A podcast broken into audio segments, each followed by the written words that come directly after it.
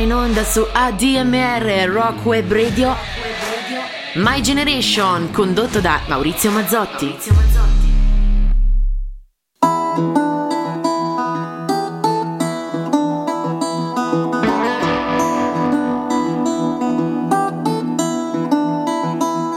Ain't right, something's wrong. So many days I've been here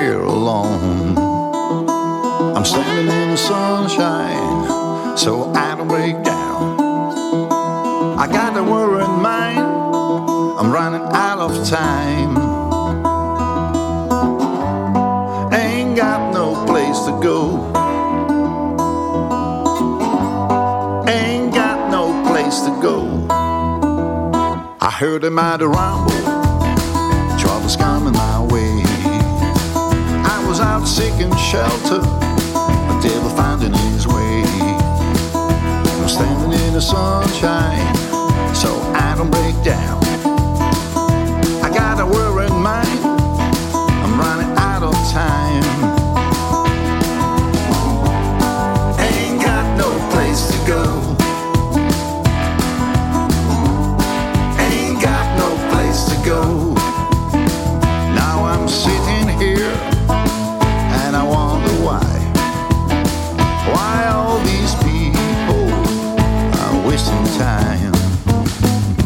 Blues in the morning, stays with me all night.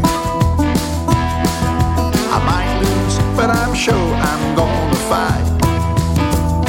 Beggars and liars, all I see. We gotta do better, you and me. I'm standing in the sunshine, so I don't break down. I got a worry in mind, I'm out of time.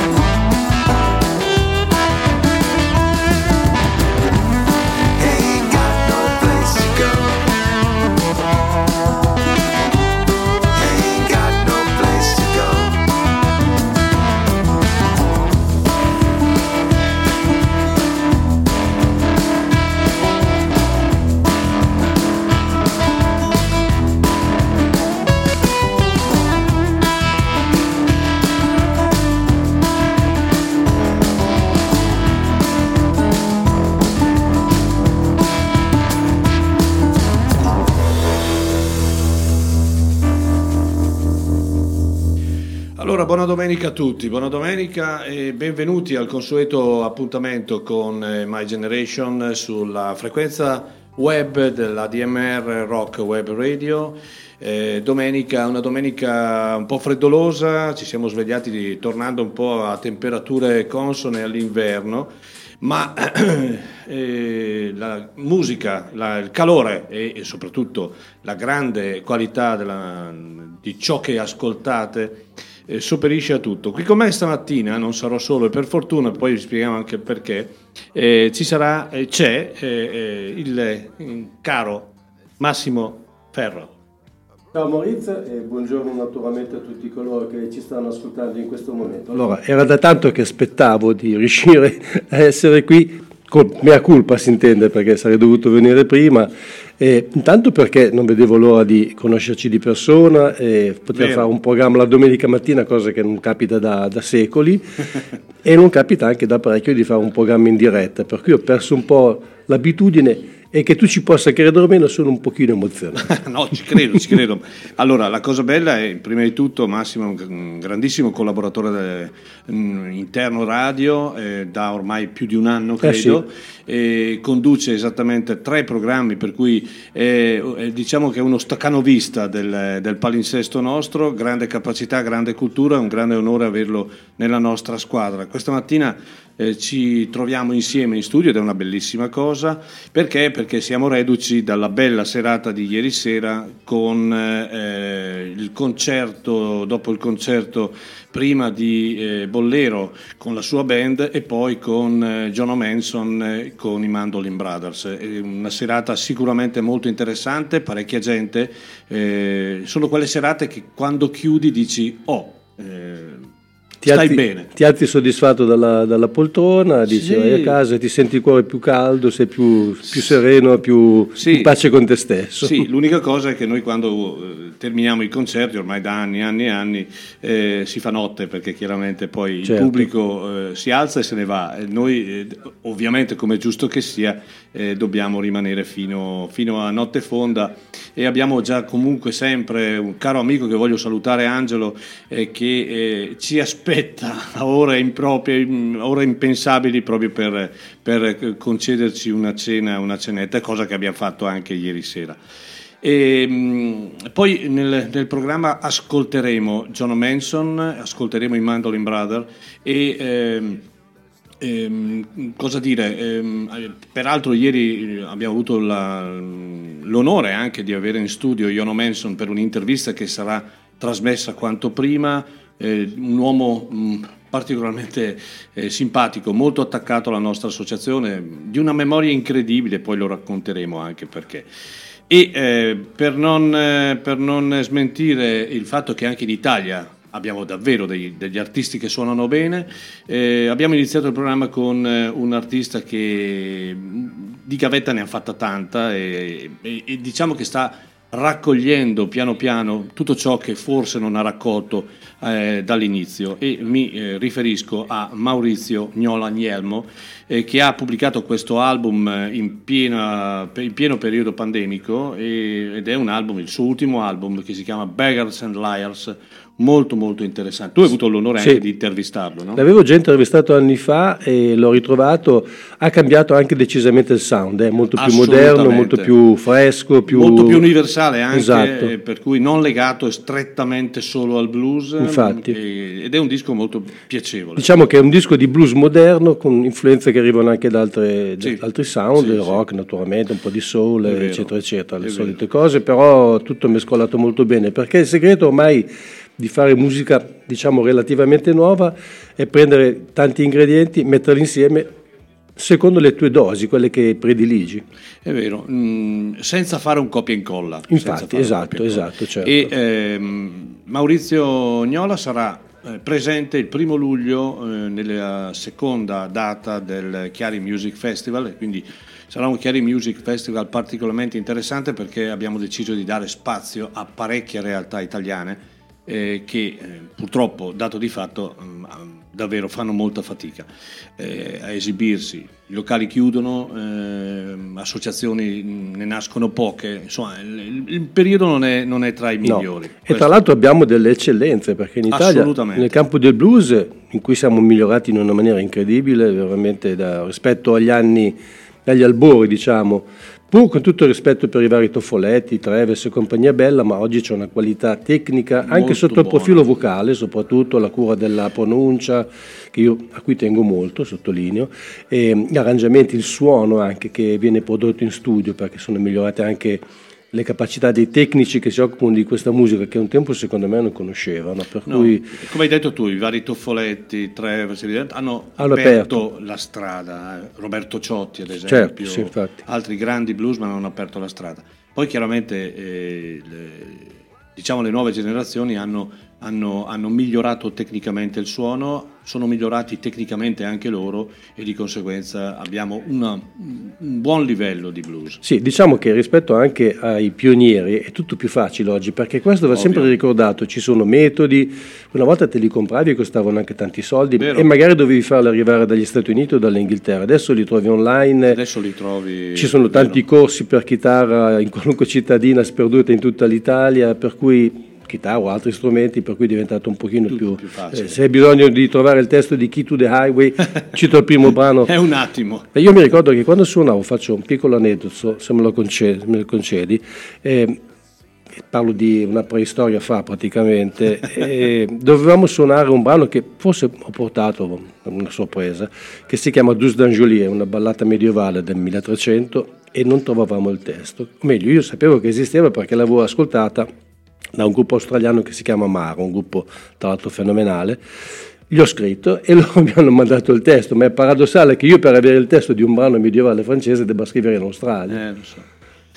Vabbè, adesso eh, ci dividiamo un po' i compiti sì, questa certo. mattina, come è giusto che sia, e sarà una mattinata, anche se non avrà un tema particolare, ma eh, bene o male è la musica che poi parla, di conseguenza eh, abbiamo scelto alcuni brani che sicuramente non, eh, non, vi deluderanno. Beh, io ho portato delle cose anche un po' particolari perché mi piace eh, far conoscere delle cose anche strane nel senso che non sono conosciute. Io ho portato anche alcune cose che rappresentano un po' la mia educazione musicale e soprattutto quelle che sono un po' le, diciamo, le mie passioni.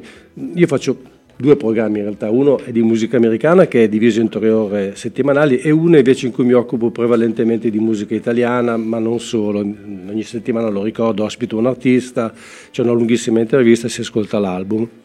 Però io ho tante altre passioni musicali, per esempio sono quasi cresciuto in un certo senso col folk inglese, il folk rock naturalmente folk soprattutto. Rock. E tra le mie band preferite c'è in assoluto l'Albion Band, che è di quell'Ashley Hutchins che poi ha cominciato tutto perché ha fondato i Fairport Convention, sì, poi sì, gli Steel Ice Pen, e infine, band, infine l'Albion Band, che secondo me è arrivato, in cui è arrivato proprio al massimo della sua espressività, perché la sua idea era di costruire un tipo di, una forma di rock and roll che fosse tipicamente inglese, da lì lo spunto di prendere l'idea, l'ispirazione dalla musica tradizionale. E per prendere due piccioni con una fava, il brano che ascoltiamo, che è uno dei miei dischi di Isola Deserta, cioè Rise Up Like the Sun, e mm, la canzone di Richard Thompson si chiama Time to Ring Some Changes.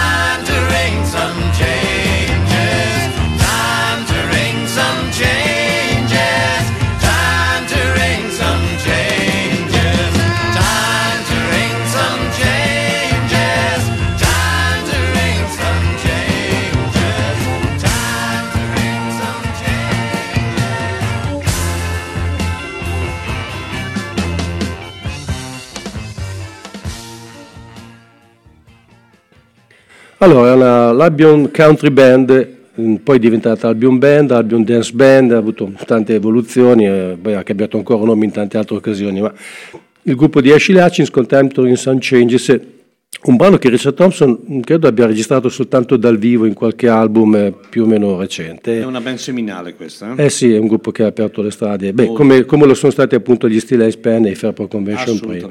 Ma questo poi era un super gruppo perché erano in tantissimi, c'è stato un periodo che erano sul palco in 11, 12, si sono poi scissi, lo ricordo, in home service perché a un certo punto Ashley Hutchings era talmente impegolato, impegnato con il teatro e suonavano poco per concerti che la maggior parte della band, per non dire quasi tutta la band, se n'è andata per formare un altro gruppo straordinario che ha preso il nome di home service, credo che però si siano già sciolti. Allora, ehm, ieri sera, um, quello che si percepisce sempre da, dagli artisti che proponiamo, Prima di tutto è la felicità nel, nel, salire sul palco, indipendentemente che ci siano 50 persone, 20 persone, 3000 persone, perché la vera espressione di, di un gruppo o di un artista è proprio l'esibizione live. E a noi fatto, fa molto piacere no? eh, quando, eh, anche quando il palco non è poi particolarmente grande, ma ci sono tanti personaggi che che chiaramente devono occuparlo questo palco, no? a volte sono veramente molto stretti, ma lì esce la, l'anima, esce la, la, il vero significato di cosa vuol dire amare la musica. Ad esempio, ieri sera Enrico Bollero, che salutiamo, ehm, ha dimostrato di essere un, un cantautore con, con gli attributi, per non dire altro, un cantautore vero, un cantautore che eh, non guarda in faccia a nessuno, dice le cose come stanno ed è accompagnato da una band particolarmente eh, dotata, una band davvero importante. La, la, cosa che a me lascia eh, perplesso è davvero il, il, il, poco interesse che invece la, sia la stampa che eh, gli addetti ai lavori hanno nei confronti di, di, questi artisti, perché sono veramente dei grandi artisti, che molto spesso, non mi riferisco chiaramente a Bollero, ma a altri artisti, sono presi da, tra virgolette, una, mh, una forma di depressione che porta poi a eh, sciogliersi o a dire ma chi me lo fa fare perché comunque si fa una fatica bestiale. E la stessa cosa parlando poi con Jimmy Regazzon dei, eh, dei Mandolin Brothers eh, ieri sera mi ha detto beh, la, situazione è veramente difficile. Certo. Sì, poi tra l'altro per la canzone d'autore ancora di più perché chi suona blues, bene o male, suona un linguaggio che tutti in qualche che maniera. È universale, sì, è vero, eh, è vero. Diciamo che si, si, conosce, anche se ascolti delle canzoni che non sono famose, però il linguaggio è quello, abbastanza, diciamo, eh, schematizzato, ma tutta la musica è schematizzata per carità, però quando senti una canzone nuova di un cantautore, io cito uno dei migliori, secondo me, Federico Siriani, che non hai mai ascoltato prima se non sei uno che è portato proprio per quel tipo di canzone, fai fatica effettivamente. Per cui, e poi gli spazi sono veramente ristretti. In Alessandro avevamo un locale che ha fatto tantissime cose eh, di canzone d'autore, ma anche un po' di jazz, un po' altre, altre cose. Insomma, eh, purtroppo chiuso, hanno, hanno, dovuto chiudere anche loro.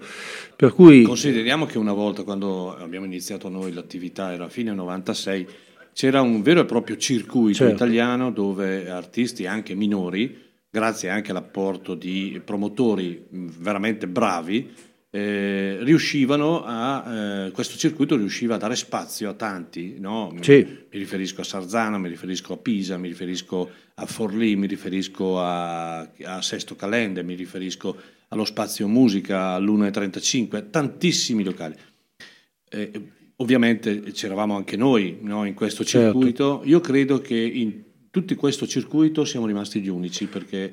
Eh, eh sì, ma se tu pensi a Gigi Bresciani, oh, io eh, parlo di un campo che conosco, che conosco, un po' meglio, che è quello del folk, la musica delle radici, riusciva pioniere. a organizzare 300 concerti all'anno, adesso quando ne organizza tre è già un ah, miracolo. Sì, è già un miracolo, cioè, già veramente per cui stato, e ha portato in, in, questa, in, questo, in, questo, paese della gente che nel campo del folk sono come dire Bob Dylan o cioè gente pazzesca assolutamente, veramente assolutamente. Non, eh, non c'era uguale anzi lo, lo salutiamo eh, Stefano perché è una persona davvero uno, uno dei, dei, dei, grandi pionieri, dei grandi scommettitori, vi, che, che, poi in realtà hanno vinto questa scommessa perché hanno dato la possibilità davvero a, a tanti artisti di esibirsi e tanta gente di conoscere artisti che certo. in realtà nessuno conosceva. Ma anche italiani oltretutto, certo. perché Gigi ha fatto suonare anche tanti italiani. Lo stesso Carlini, Carlo certo. Carlini, il povero Carlo Carlini, che davvero ha portato in Italia una miriade di... di eh sì. eh, eh, eh, è un peccato, è un peccato. Vabbè. Allora, eh, proseguiamo, proseguiamo e eh, intanto ricordo che siete su ADMR Rock Web Radio, ricordo che siamo al, cos'è oggi, 25-26 febbraio. 26.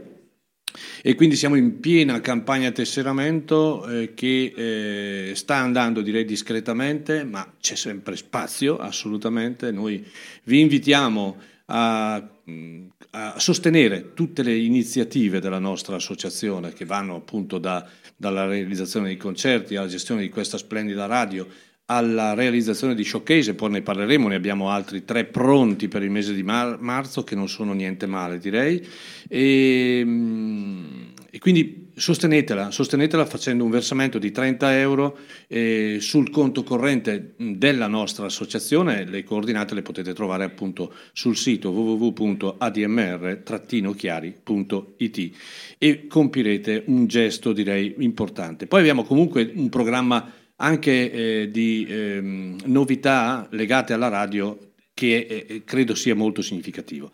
Tornando alla musica, eh, noi avremo il venerdì 17 marzo qui negli studi della, della radio per uno showcase Sid Griffin. Sid Griffin è, il, è eh, ed è stato il leader eh, dei Long Riders, altra band che è arrivata a Chiari nel 2018 e mm, sono in procinto di pubblicare il nuovo album. Mm, lui però in questo periodo in questo, mm, sta viaggiando da solo. In, con concerti acustici, noi, l'avremo qui appunto il 17 marzo, e il suo caro collega, il chitarrista Stephen McCarthy, insieme alla mitica Carla Olson, ha pubblicato un album mm, proprio di recente, un album molto molto interessante, un album datato ancora 2022 che si chiama Night Comes Falling ed è un, un album eh, di tipiche sonorità eh, legate al, al, agli anni 60 con eh, ancora i Birds nel cuore, con la, la, il solito suono della Rickenbacker che emerge e eh, unite alla vocalità, alla poesia, alla, all'intensità e soprattutto alla, mm, eh, alla, classe direi di Carla Olson che era peraltro assente da parecchio tempo e, eh, questo album si chiama appunto Night Come Falling il, il, brano che ho scelto per voi è We Gotta Split posso aggiungere una cosa? assolutamente questo è un disco nato è un disco all'insegna di Gene Clark fondamentalmente esatto, sì, perché sì. Steven, Steven McCarthy aveva già suonato nel disco che Carla Olson e Gene Clark avevano inciso insieme e ho letto tutta la storia. Questo del sogno. Sì, esatto, hai letto che si sono rincontrati. I sogni sono rincontrati. E infatti la canzone che dà titolo all'album esatto. proprio, racconta proprio di tutto eh, questo. Esatto, esatto, è molto interessante. Ascoltiamo quindi We Gotta Split This Town, Stephen McCarthy e Carla Olson.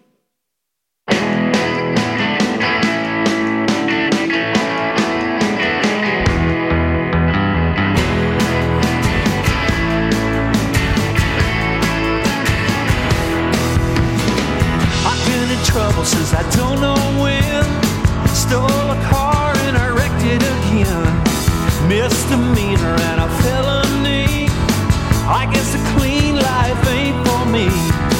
I made a promise and it's understood. I go your bail if you try to be good. But Sioux City down to Wichita, we're just one step ahead.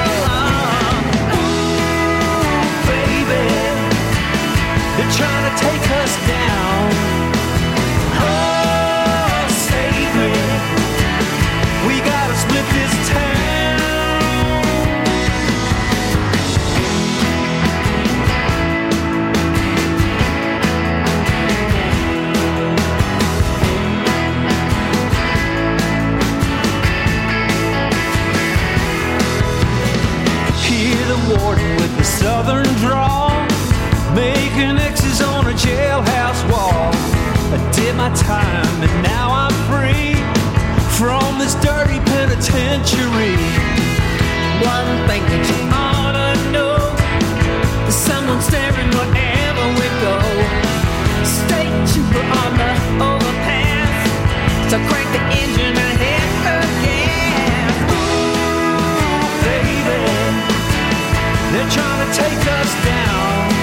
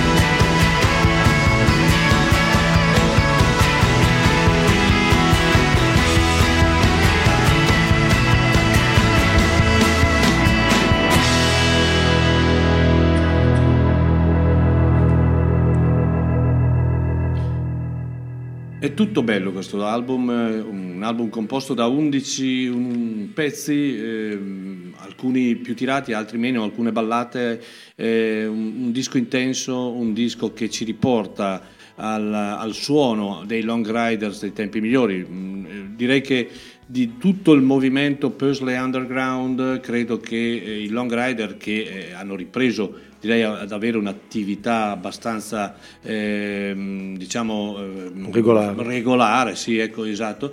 E, e i Dream Syndicate, eh, poi per il resto purtroppo sono sparite tante band di quel, di quel grande periodo che ha unito la tradizione alla- alla- alla- al movimento che usciva no, dal, dal- dal- dal periodo punk. Sì, tra l'altro, tra l'altro ci sono usciti anche dei dischi che hanno, a parte gli stessi Long Riders che hanno anticipato il, momen- diciamo, il, il suono dell'alternative country, loro erano un po' più punk per carità, però eh, pensiamo a Danny and the Dust, per esempio, quel supergruppo Quello incredibile. supergruppo, sì, che hanno... Che però, è, cioè, è- è da lì è, cominciato poi la riscoperta della country music, del country rock, naturalmente sì, sì, sì, rivisitato sì, a secondo... Beh, eh, c'erano delle band più legate alla tradizione, più legate alla- alla- al, movimenti- al movimento country. Ad esempio, i Green on Red avevano eh, pubblicato alcuni album estremamente vicini alla musica tradizionale, no? come Certo. No Free Lunch, ad esempio, se non Beh. si ricorda, un disco splendido.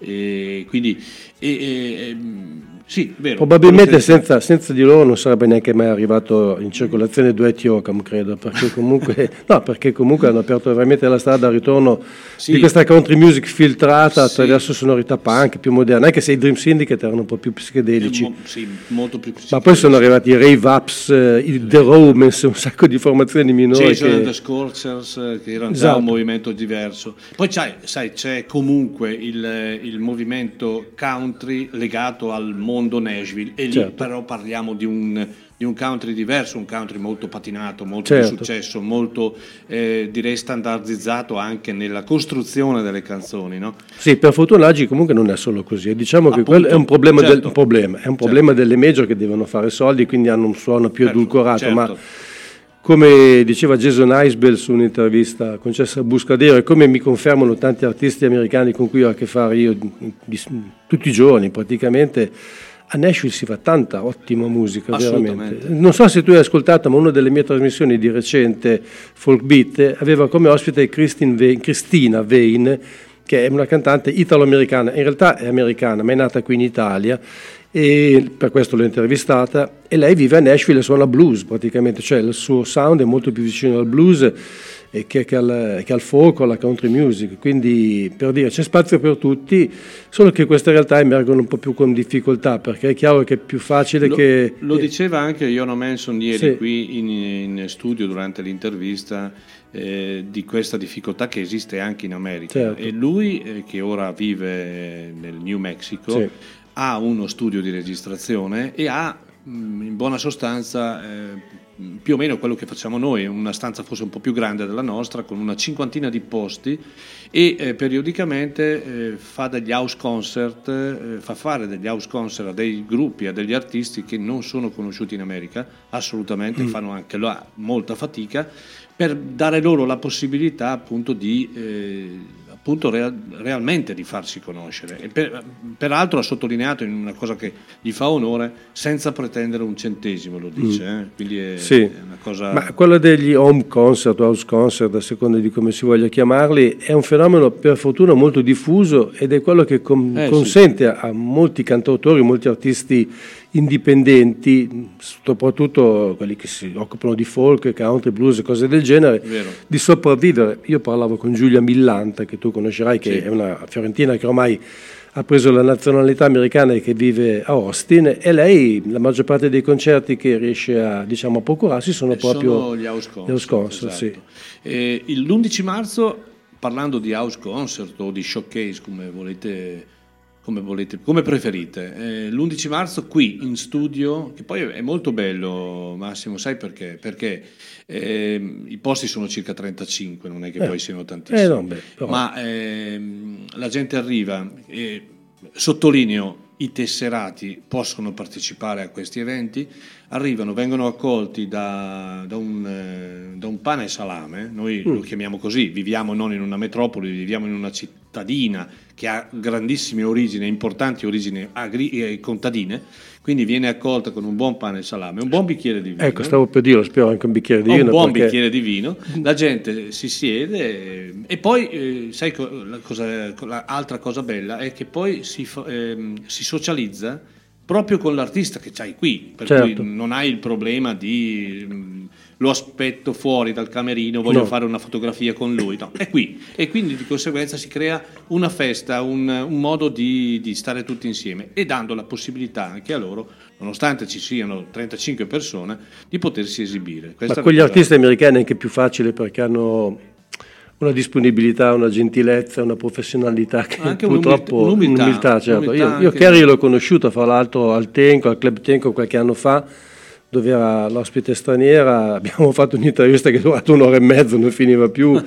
eh, alla sera, tu sai che al Teptenco, quando finiscono i concerti la sera, le serate, poi si va su alla, sull'attico, nell'attico si chiama il roof e si cena tutti insieme e si, c'è gente, sempre qualcuno che suona. Sì. Lei ha suonato parecchie cose, eh, c'è stata un'improvvisazione con due violini fra lei e Mauro Pagani che me la ricorderà per tutta la vita. Lei, lei è partita brava, con eh? un fiddle tune e Mauro gli è andato dietro e è durata dieci minuti, è stata una cosa Tu sai pazzesca. che Mauro Pagani Lo so, Chiari, certo, sì, sì. era Chiari la scorsa settimana a presentare il suo libro.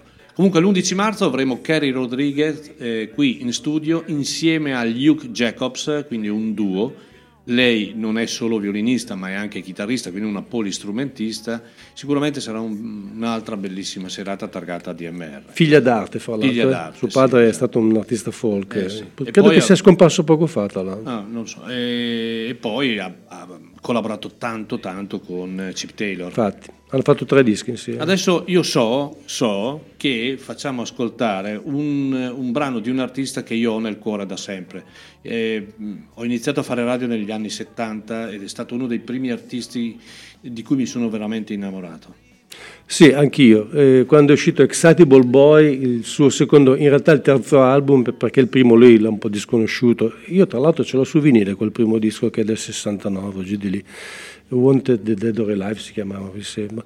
E sono rimasto folgorato perché le, dalle prime note del, eh, Johnny Strikes Up the Band che apriva l'album con quel giro tipo diciamo, citavi il jingle jangle sound proprio quel brano si apriva con un arpeggio di chitarra alla Roger McGuinn. Waddy Watchdale poi come chitarrista sì infatti veramente. E sono rimasto allora ero più rocchettaro di adesso eh, devo dire la verità. Però per Warren Zevon Sarà perché lui è anche un personaggio sopra le righe, diverso. eh, Non so, io, non so, io l'ho visto tante volte anche al David Letterman Show e ho visto anche l'ultima stupenda intervista che ha fatto poco prima della sua scomparsa.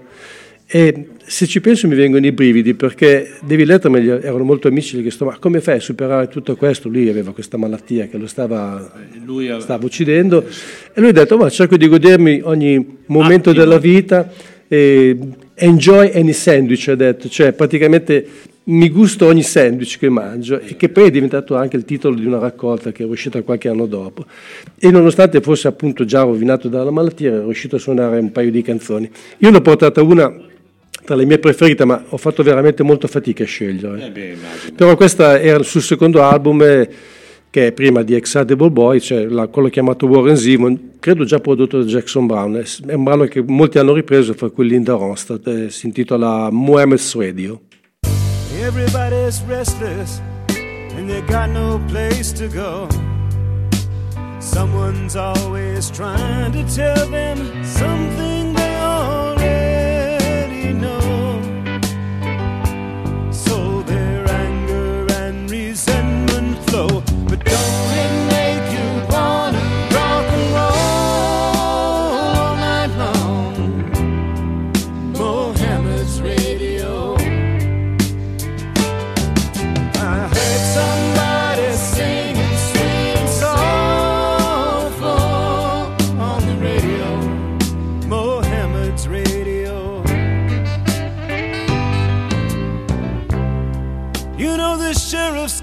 problems too.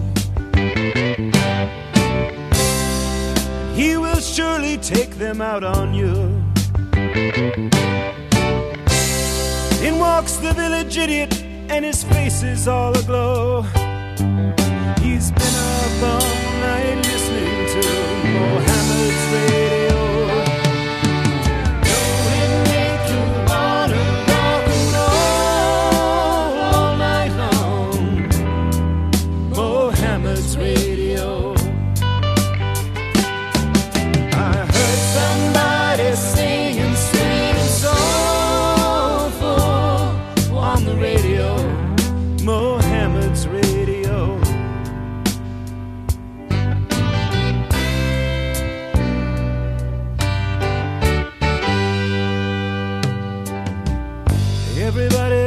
desperate, trying to make ends meet. Work all day, still can't pay the price of gasoline and me. Alas,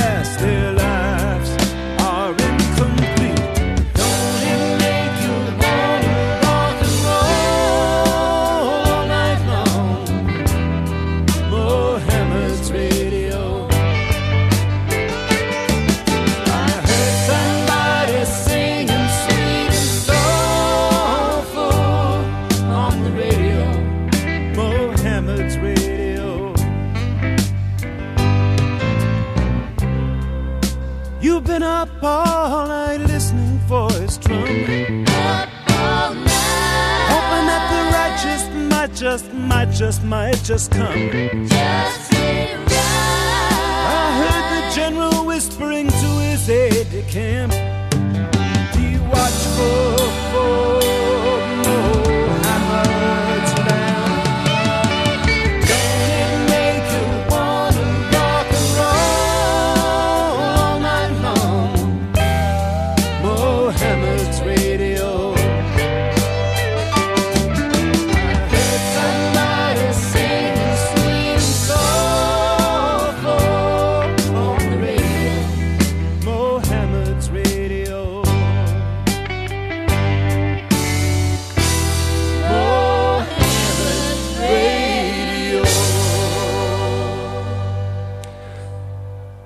Mohamed Radio, Warren Zevon, eh, dal suo secondo album, possiamo chiamarlo così, il primo per l'Asylum. Ma... Non è il disco che l'ha lanciato perché sarà poi quello successivo, appunto Excitable Boy, ma conteneva canzoni memorabili come questa, Essen Down the Wind, che è quella ripresa da Linda Ronstadt e tante altre che non... Ma, eh, Frank lui, e Jesse James. Lui aveva una grande, una grande dote, saper fotografare la, la vita di tutti i giorni e attraverso la poesia, anche cruda, anche eh, dura, eh, trasformarla poi in, in, musicalità. Sì, ma era anche uno che...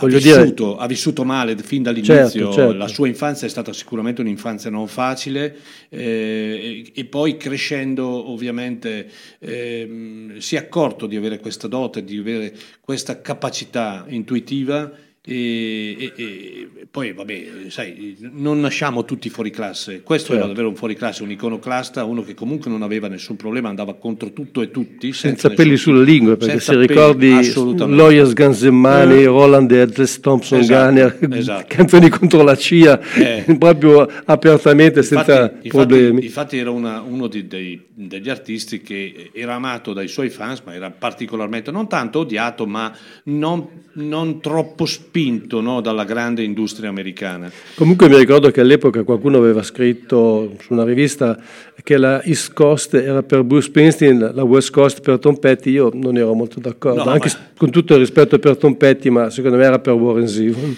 E oggi eh, io riesco a identificare in James McMurtry eh, diciamo un po' di Warren Zevon, sì. è un altro che è eh, difficilissimo di carattere, noi abbiamo avuto lo, l'onore di averlo a Chiari nel 2017 con la band, un grandissimo cantautore, anche lui, senza peli sulla lingua, eh, contro tutti e contro tutti i sistemi sbagliati che ci sono in America oggi. E l'ultimo album, che peraltro è un album fantastico di James McMurtry, è stato registrato nello studio dove registrava eh, Warren Zevon e eh, si vocifera che aleggiava il fantasma di, di Warren Zevon, eh, si sentiva. E perché Warren Zevon sono, sono, quei classici personaggi che comunque quando purtroppo se ne vanno lasciano il segno, è un segno indelebile. Ecco, ma tra l'altro una testimonianza proprio del fatto che ancora oggi comunque sia molto amato, soprattutto dagli addetti ai lavori, eh, diciamo sì. così, è che ci sono tantissime canzoni sue sparpagliate nei film di Hollywood, anche film delle major, e, o anche nelle serie tv. Io di recente ne vedevo una che si chiama Californication con eh, quello che faceva, scusate ma la mia memoria ormai vacilla sempre di più, quella di la protagonista di X-Files, Duchovny.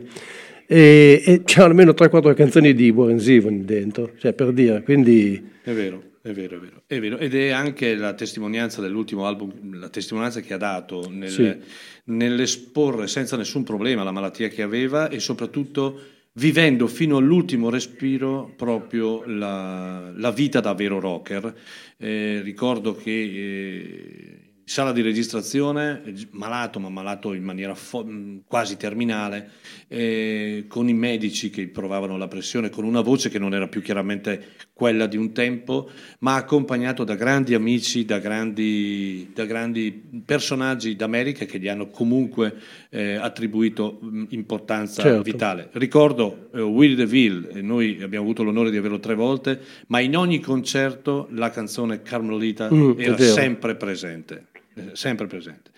Allora, adesso invece mh, eh, per chi ama il suono legato al, al, Southern Rock, al rock del sud, ma quello vero, quello che eh, in buona sostanza eh, ci ha regalato dei momenti importanti, i momenti importanti del Southern Rock sono stati dall'inizio degli anni 70 fino alla fine degli stessi, poi è cambiato un po' il mondo.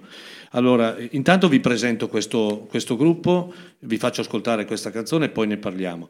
Loro si chiamano Georgia Thunderbirds e loro hanno, hanno pubblicato questo primo album che si chiama eh, Can We Get a Witness? Lo leggo male questa mattina, chissà perché, i fumi del, dell'alcol, i fumi delle, degli orari pesanti. Comunque il brano che ho scelto per voi si chiama eh, Lonesome for an All Friends, loro sono i Georgia Thunderbirds.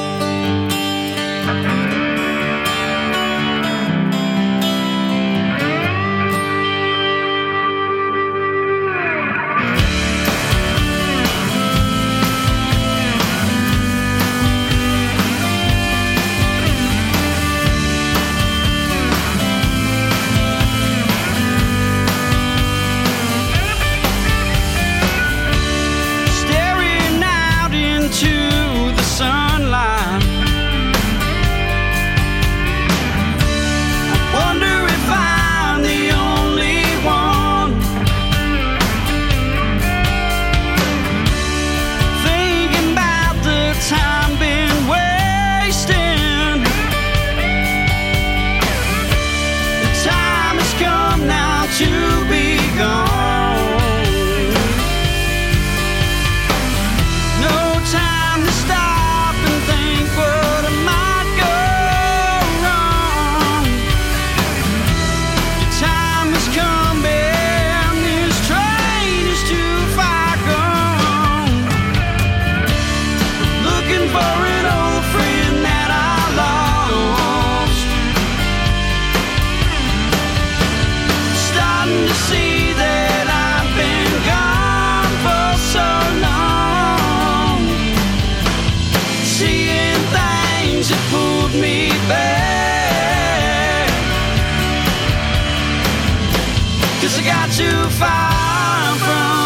trail.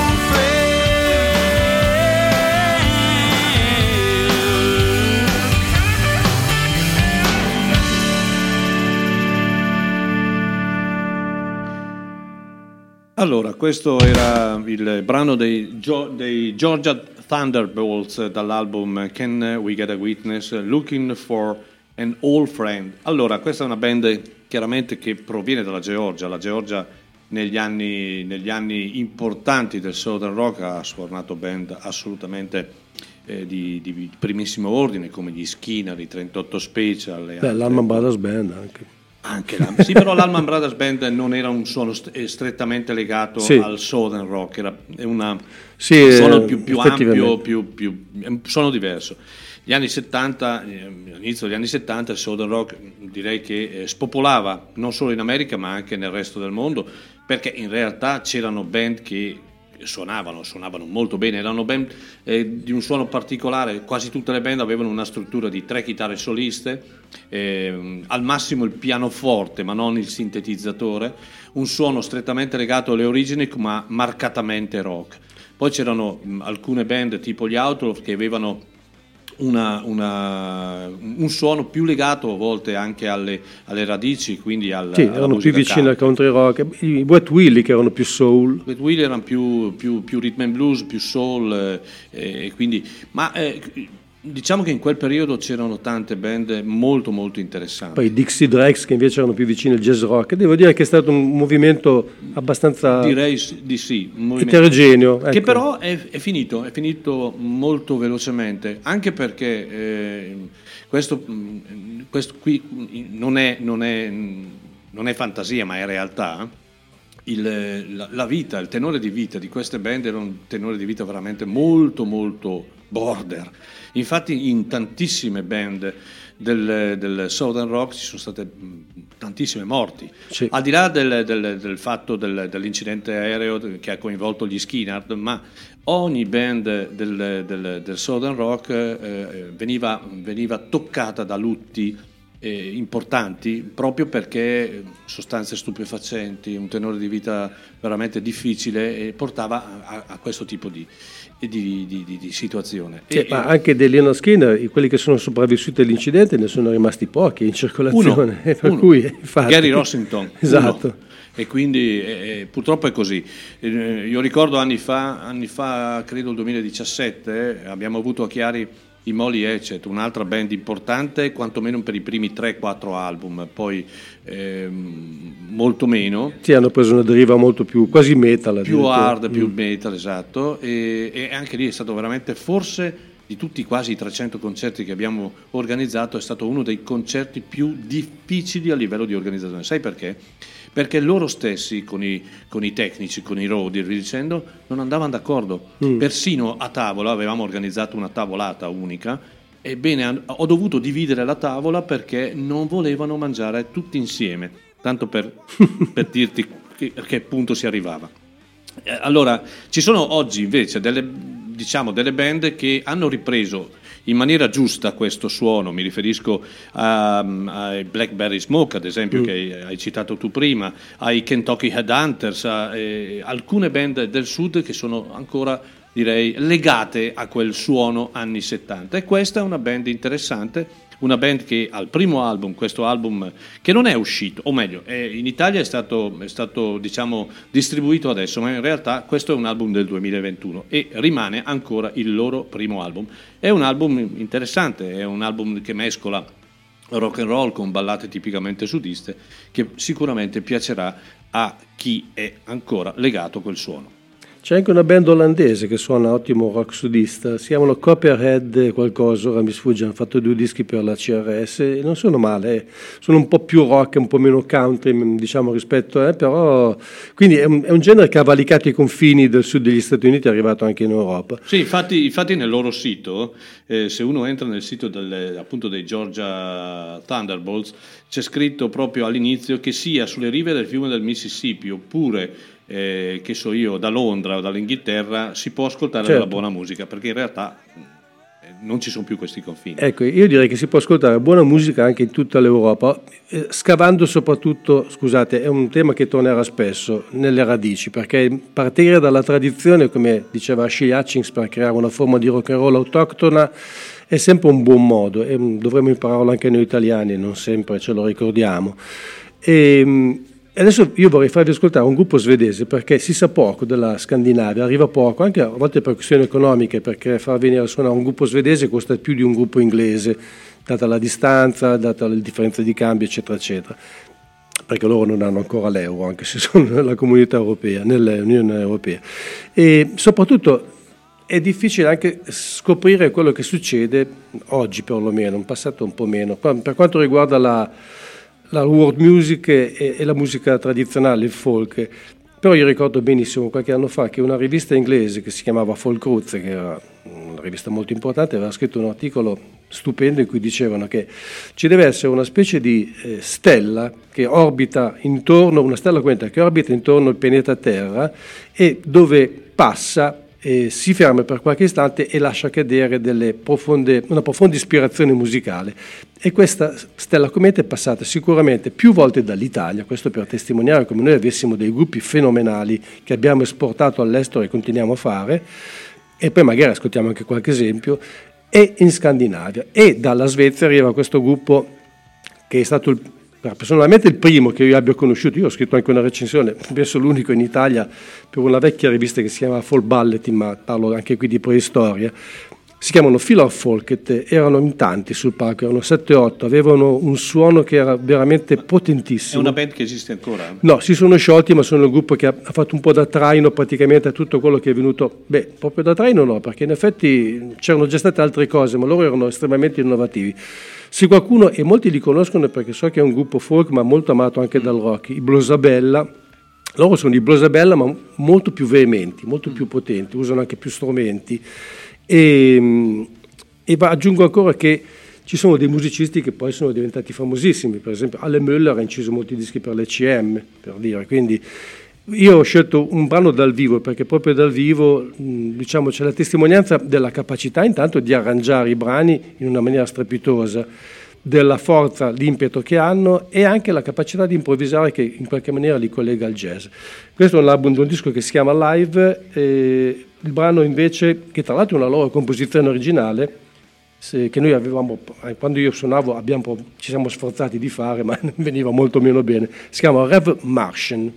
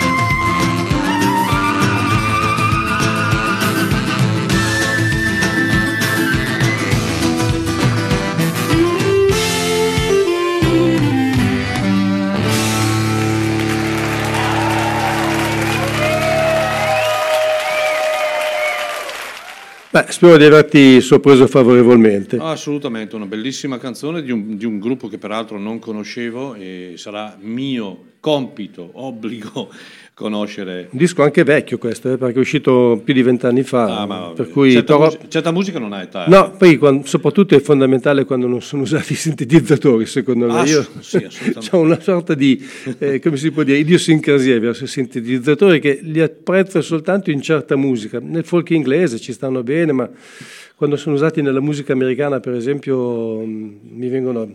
Penso a Springsteen, che potrebbe fare... Ecco, scusa, posso aprire un capitolo su Springsteen? Perché parlavo che secondo me Warren Zevon era meglio anche di Springsteen come, come artista, ma non dal punto di vista musicale. Springsteen sa scrivere delle canzoni meravigliose, ma è entrato in un ingranaggio perverso per cui è costretto a fare dei dischi orribili. Lui si è salvato, si è riscattato per tanti anni facendo un disco che piace a lui, penso a quello delle Pete Seeger Sessions, The Ghost of Tom Joad, è un disco più commerciale, con tante batterie trattate, quando non elettroniche, sintetizzatori. Dal vivo per fortuna ha sempre avuto uno No, standard eh, molto alto. Molto alto. eh. Ci sono delle canzoni che sono bellissime, penso a Tunnel of Love, che è un disco che ha delle canzoni meravigliose ma degli arrangiamenti tristissimi. Cioè, eh, mi quando spiace. Entri, quando entri in, una- in un certo vortice è sempre difficile poi eh, slegare quello che è la- la- diciamo l'artista che diventa un, eh, un- un- uno showman e diventa un uomo di successo da quello che in realtà po- vorrebbe magari eh, fare e che è diverso. È una macchina da soldi. È una alla fine, macchina da eh, soldi. Quindi sì. E poi consideriamo anche il fatto che molta gente davvero è innamorata di un certo tipo di musica, ma per necessità, non credo sia il caso di Springsteen, deve fare altre cose. Certo, certo. Adesso, per- peraltro, le tre date che eh, verranno eh, realizzate qui in Italia, di, di tre concerti a Roma, a Ferrara e a Monza, sono sold out da un anno, quindi vuol dire che comunque sia... eh, in Italia non è mai facile fare i sold out. Certo. Nemmeno i Rolling Stones eh, riescono a fare il sold out. Su- uno dei pochi è, a, live- a- a parte qualcuno di italiano, ma eh, eh, a livello eh, straniero, eh, eh, uno dei pochi che riesce a davvero fare sold out, ma addirittura con un anno di anticipo è proprio Springsteen. Sì, va detto che i suoi concerti sono fenomenali, sono Sì. dei tour de force, Assolutamente. tantissima Sono gente tre ore, palco, tre ore di- concerto. di musica. Lui, no, anche se a 70 anni non si risparmia mai, è veramente in quel senso lì ineccepibile. Purtroppo peccato sui disco, l'ultimo veramente io non ho avuto il coraggio di No, trasmetterlo. l'ultimo, l'ultimo effettivamente eh, diciamo che è un disco... eh, Qualcuno l'ha definito una ciofega. Io guarda, dico, un disco sbagliato, come scelta di materiale, come scelta di arrangiamenti, come sempre. Eh. Ma era, era un tentativo di fare un qualcosa fuori dal suo. Sì, ma mi aspettavo un seminato, disco di soul Eh, con sì. i brani di Simon Davey, con i brani di Otis Redding, Rita Franklin, Rufus Thomas, eh, che ne so, insomma, questa gente qui, Sì, sì, ma è vero. Benny King. Eh, eh, il, il disco infatti non è stato accolto benissimo dalla critica, come è giusto che sia. eh. Eh, Nonostante si chiami Springsteen, però eh, il disco è quello che è purtroppo. Ehm, ritorniamo in Italia e ritorniamo a parlare di una band, una band particolare, una band direi eh, da, da tenere sotto, sott'occhio e da conoscere assolutamente, perché loro sono di Firenze, si chiamano Pitch Torch e eh, verranno a Chiari, verranno a Chiari il prossimo eh, mese di giugno, il 25 giugno, e eh, sono in tre, sono Mario Evangelista, Danilo Gallo e Marco Biagiotti. Sono tre personaggi che di grande esperienza uniscono le loro, le loro esperienze personali attraverso una miscela e fondono le loro esperienze personali in una miscela di, di musica americana, di folk, di psichedelia. Scusate, ehm, improvvisazione soprattutto. Ed è una band eh, che se uno chiude gli occhi e le ascolta dice no, questi non sono italiani. È dimostrazione del fatto ancora una volta che anche in Italia sappiamo suonare e suonare bene. Visto che c'è anche un ospite non da poco in quel disco. Assolutamente, Joaquin Kuder. Eh, e infatti in alcune sonorità ti riporta molto alle sonorità che, sviluppa, eh, che ha sviluppato anche Ray Kuder e anche suo figlio. Il- l'album si chiama I Can See the Light From Here e noi siamo molto onorati di poter dare a loro la possibilità di farsi conoscere sul palco attraverso il concerto che eh, faranno il 25 giugno prossimo, nel primo giorno del festival. Ho scelto per voi il primo brano che è Sometimes, e non ho scelto il brano con eh, Joaquin Cooder che avevo già, già inserito qualche domenica fa e eh, io vi consiglio caldamente di apprezzarli e di ascoltarli perché è una band che può dare molto. Loro sono i Peach Torch.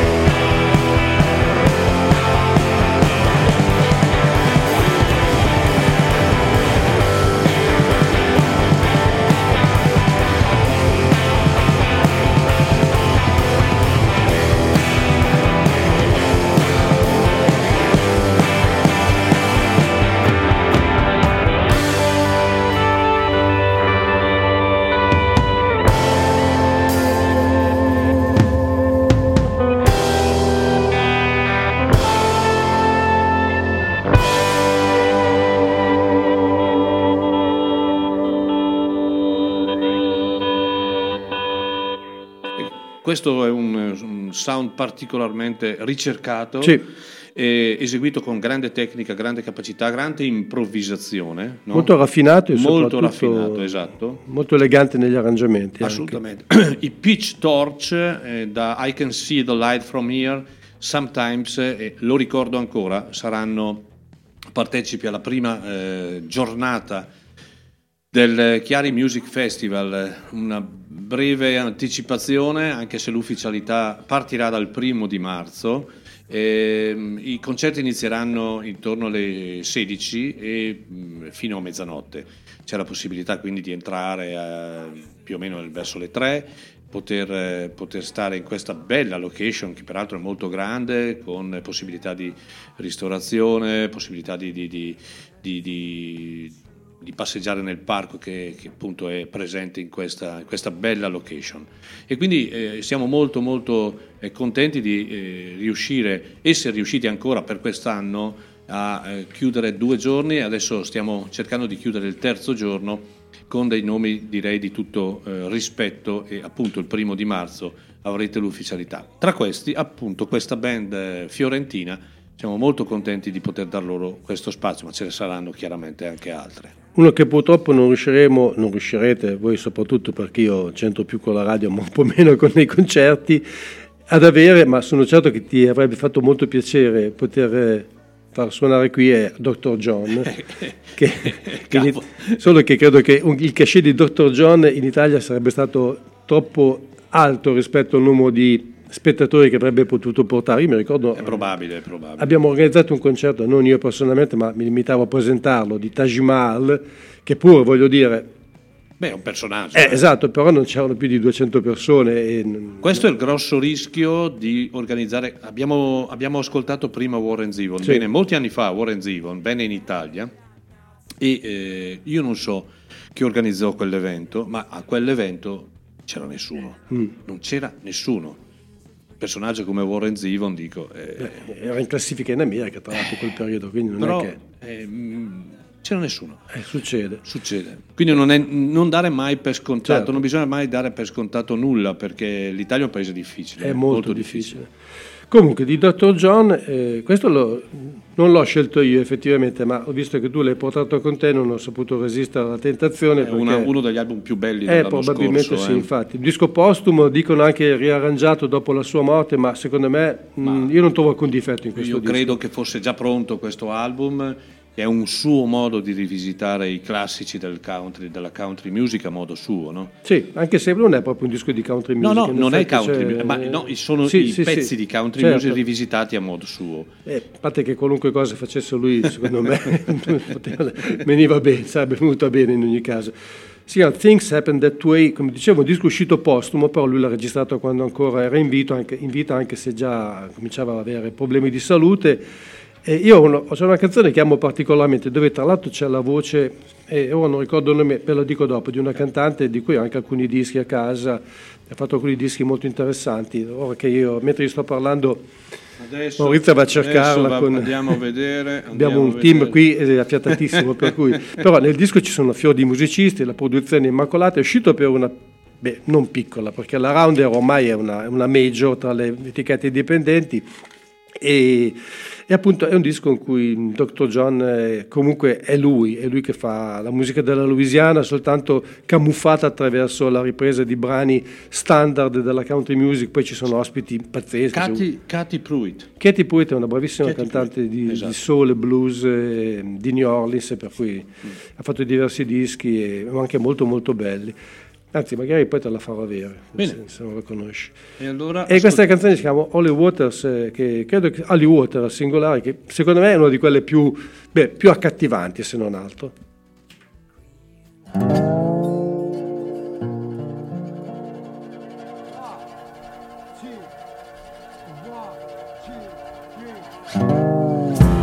Holy water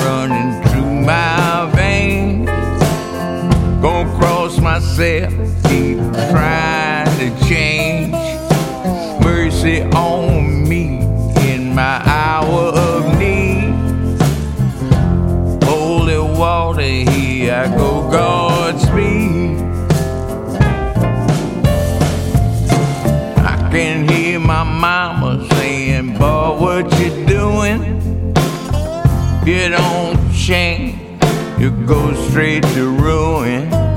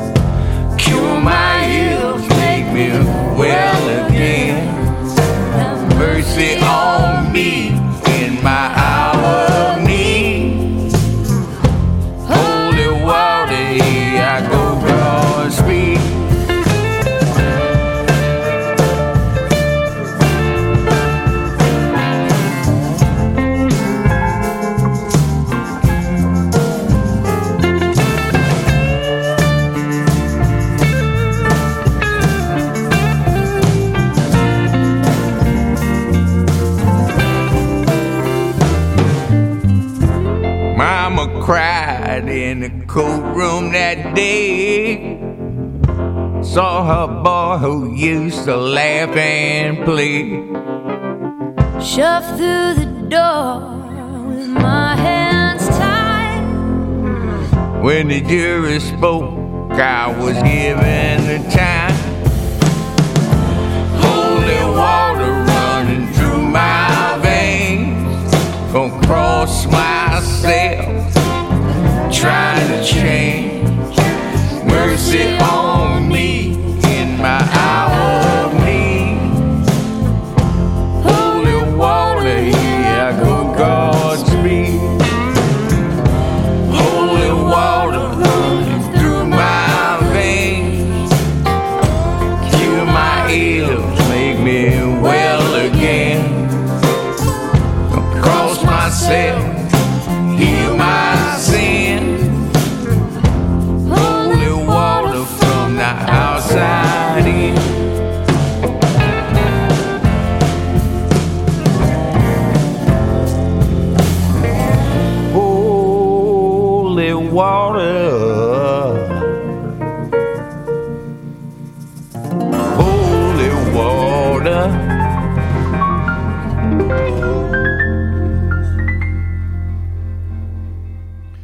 Splendida versione. eh. Sì, una canzone bellissima. Poi appunto questa, questa doppia voce, devo dire che ha aumentato il pathos, possiamo dire così. E è un grande, beh, Dr. John è un personaggio che non si può assolutamente raccontare in tre minuti, per cui eh, è una figura chiave della musica di New Orleans e, e diciamo che è quello che secondo me, ecco, giusto per sintetizzare, ha saputo riunire le varie anime di una città che è tra le più musicali in assoluto degli Stati Uniti. Forse la più musicale. Forse la più musicale, ma soprattutto la più originale anche, sì, sì. perché è un crogiuolo veramente di, di razze e di culture, come la cucina anche del resto. Eh, è vero, no, è, è Per vero, cui- è vero, In, ogni, cui- in ogni angolo di strada si suona, si suona Esatto. in maniera diversa. Vero, una città pericolosa, però in ogni caso una città dal punto di vista musicale unica, unica al mondo. In un'intervista ricordo che Dr. John eh, ti lasciò eh, una dichiarazione nella quale eh, era estremamente felice di poter eh, aver vissuto da grande musicista perché eh, ah, mh, lui stesso disse ho dato la possibilità a tanta gente di ascoltare la musica, la musica in, in- in senso generale. Ed è vero, è un personaggio unico, Dr. John, e ci ha lasciato con questa eredità, con questo, con questo ultimo album, che come giustamente hai detto tu Massimo, non è, secondo me non è un album poi costruito proprio Mm. Non è stato manomesso più di postumo. tanto, No, no, secondo, no, secondo me no, è un album eh, che probabilmente eh, era già presente, Sì. doveva probabilmente già uscire. E se anche l'avessero monomesso, secondo me l'hanno fatto veramente Ah, bene, molto perché bene, sì. è ineccepibile Eh, come disco, assolutamente assolutamente. Allora, cosa ci proponi? Hai trovato già qualcosa? di- Sabato Mm. 25 marzo avremo qui per uno showcase direi molto interessante eh, il mitico Bobby Solo, è un altro personaggio che quantomeno anche per noi italiani non ha bisogno di presentazione. Molti lo conoscono, in tantissimi lo conoscono, ancora oggi è presente in una delle, delle trasmissioni più televisive più, più, viste in Italia la domenica, e, ehm, ma lui è un, un, vero rocker, un vero bluesman, perché ha sempre vissuto non tanto eh, come eh, alter ego di, di, Elvis Presley, no? ma, eh, ma, ma, davvero rocker. E peraltro è un personaggio che ha... Mh, prima di tutto non è più giovanissimo, ha 77 anni e poi una grandissima cultura musicale, certo. cioè è, è molto preparato, conosce veramente tanto. E, ehm, un grande amante anche della country music, assolutamente. Johnny Cash tra i suoi Assolutamente, idoli. Johnny Cash, solo, lui è innamorato di, di, soprattutto anche di J.J. Cale, di Tony Joe White ad esempio, che è un, uno dei suoi grandi amori. E eh, appunto sabato 25 marzo avremo l'onore di averlo qui in studio, in duo, lui con le sue svariate chitarre e il suo fido tastierista. Pochi sanno che alcuni anni fa, nel 2003, ha pubblicato un album eh, dedicandolo a uno dei suoi miti, che è John Lee Hooker, e eh, ha eseguito praticamente i, i, i, classici di John Lee Hooker, uno dei padri del blues, eh, in maniera molto personale, molto originale, ma eseguiti veramente molto bene. E questo è un disco che vedi lì, ironia della sorte, eh, noi amiamo Bobby solo per quello che è, per il grande... Ma in Italia questo album è stato completamente passato in, è passato inosservato, sì. cioè non lo conosce nessuno in buona sostanza. Mentre invece è un disco ben fatto, ben cantato ed è una, una bella testimonianza di quanto ami eh, appunto Bobby Solo il blues. Oh, posso aggiungere una cosa? Di recente io ho intervistato Ernesto Bassignano, che è uno dei cantautori storici del folk studio, mm. è lui che ha portato fra l'altro De Gregori e Vendita mm. al folk studio, poi lui ha preso una carriera diversa, insomma, però è stato un grande giornalista RAI, ha avuto un, un programma che aveva, mi pare, eh, mezzo milione e più di ascoltatori al giorno, quindi un programma già impegnativo. E mi diceva di Bobby Solo che ha un che è un'ottima persona prima di tutto proprio sotto il profilo umano. Assolutamente. Ha un bello studio di registrazione, o aveva, in cui si lavorava molto molto bene. Lui aveva registrato in, quel, in quello studio lì. Un piccolo, piccolo aneddoto. No, no, è poi una persona veramente molto alla mano, ecco, nonostante sì. non abbia bisogno, tra virgolette, di presentazione, ma è molto molto alla mano. E questa è la cosa che, che mi piace molto. È uno dei classici di John Lee Hooker è Boom Boom. Sì. E quindi vediamo e ascoltiamo come l'ha fatta Bobby Solo.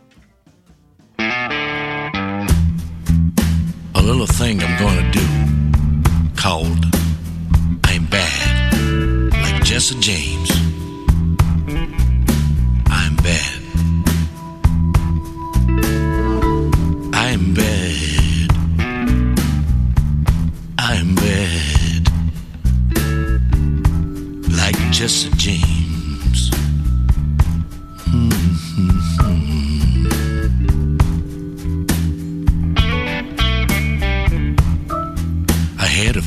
Time. Let's thought I did. He come to me and say, Johnny. I say, what man? I'm outdoor. I say, yeah. Mm-hmm. I taken the cat in place to stay. And I found out he going around town telling everybody that he that he got my wife. Then I gets mad. I goes to the cat like a good guy should. I say, look, man, I'm gonna warn you just one time. Next time I warn you, I'm gonna use my gun. Cause I'm mad.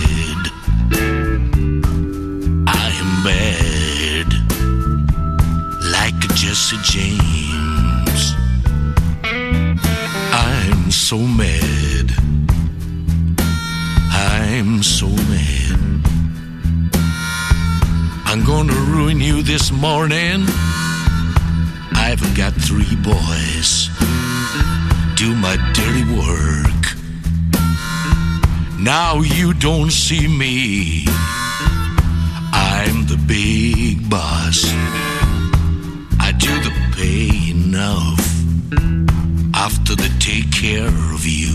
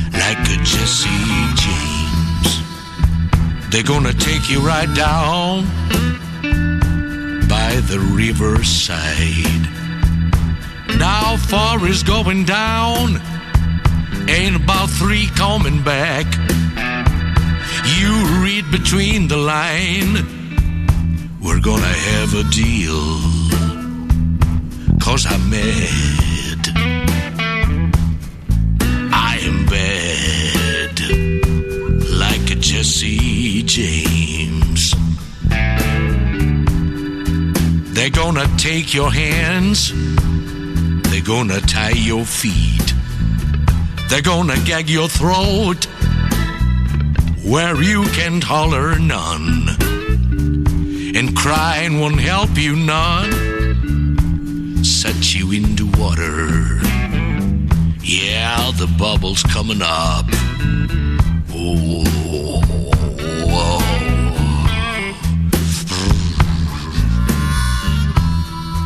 I'm bad. I'm so mad.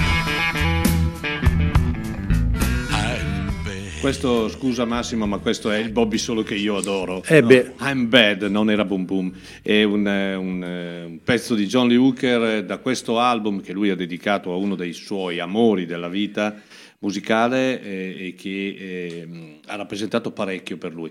Peraltro quando ci sentiamo telefonicamente continua a ribadire io adoro Tony Joe White, adoro J.J. Cale, adoro John Hooker, Muddy Waters, cioè, eh, sembra quasi eh, a, a voler, eh, eh, non dico scusarsi, ma dire eh, sì è vero, io sono colui dalla lacrima, quello che ha scritto Quella la lacrima, però mm, eh, e poi mm, ehm, la sua grande volontà di eh, avere cultura, nata questa eh, quando ancora viveva a Roma e eh, viveva praticamente di notte andando ad ascoltare jazz e il blues nei locali allora degli anni 60 a Roma.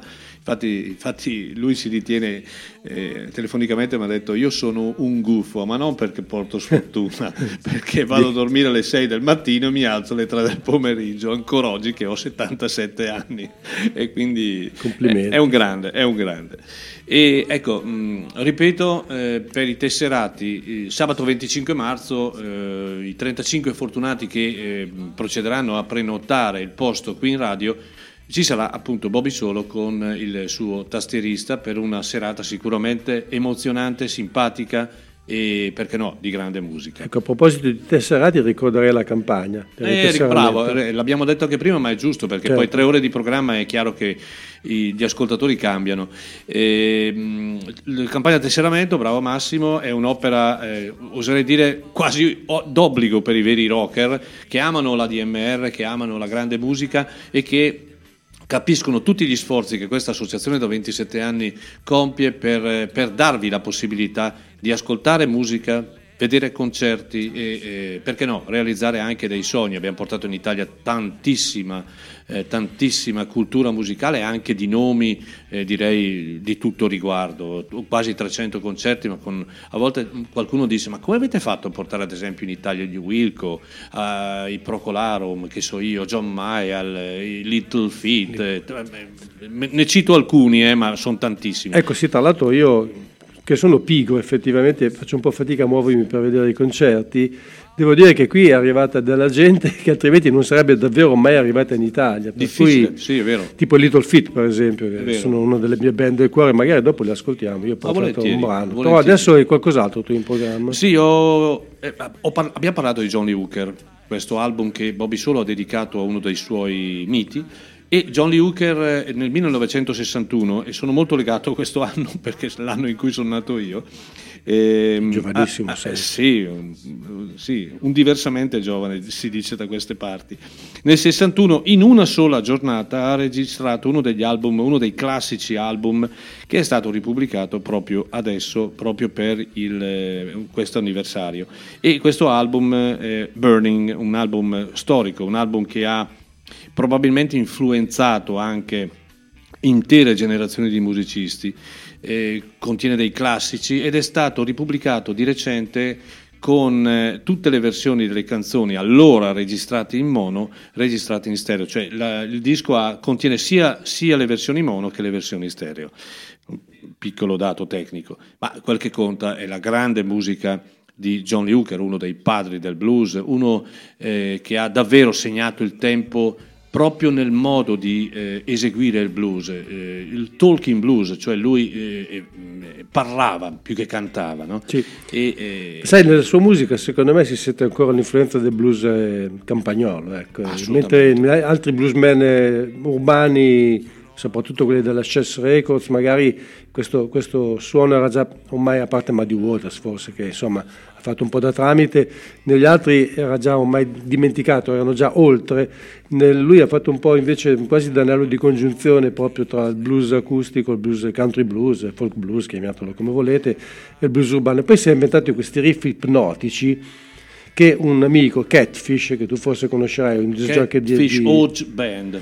No, Catfish, quello della, della radio di Torino, di Ah, Radio no, Flash, no, no, che un- ha scritto anche alcuni libri interessanti, e in uno diceva che si è inventato alcuni riff che si è portato dietro tutta la vita, ci ha costruito Beh. tutta la sua musica, però ragazzi che musica. Eh, consideriamo il fatto che la lungimiranza di John Lee Hooker l'ha portato a collaborare con eh, una band quale eh, fu i Kennedy, che per- peraltro abbiamo avuto chiaro nel 2017, altra storica band di boogie blues, eh, di un di un riff che è diventato quasi eh, copyright per tante altre band. Ecco, però senti, io qui sono rimasto un attimo spiazzato perché di recente ho intervistato questa Cristina Vane, che è appunto questa cantautrice, diciamo italo-americana, che sta a Nashville e fa musica molto vicina al blues e ha fatto un brano, eh, nel suo ultimo disco c'è questa canzone che io, mh, ricorda molto il cosiddetto boogie, no? un po' la Kennedy, la John Hooker. E lei mi ha detto sì, però in realtà loro lo hanno derivato a loro volta dall'Hill Country Blues, che è quello dei vari mh, Junior Kimbrough, eh, Harold Burnside e così via, che a lo- a loro volta chiaramente l'hanno derivato da altri musicisti prima. Così mi ha raccontato Può lei. darsi, può darsi. Per cui io sono rimasto il un mondo, po'... il mondo musicale ci ha insegnato che ehm, l'avvento dei credit fu un avvento particolarmente originale e importante e fondamentale. Ehm, poi può anche darsi che questo ritmo, questo modo di eseguire il blues eh, fosse derivato Sì, da altri. Può magari, anche darsi. magari esisteva già appunto, però è stato poi comunque chiaramente eh, riesumato o recuperato in una, in una maniera del tutto differente che ha fatto scuola assolutamente. Allora, ascoltiamoci la versione del 1961 di John Lee Hooker di questo brano storico che poi hanno rifatto in 50.000, cioè Boom. Boom,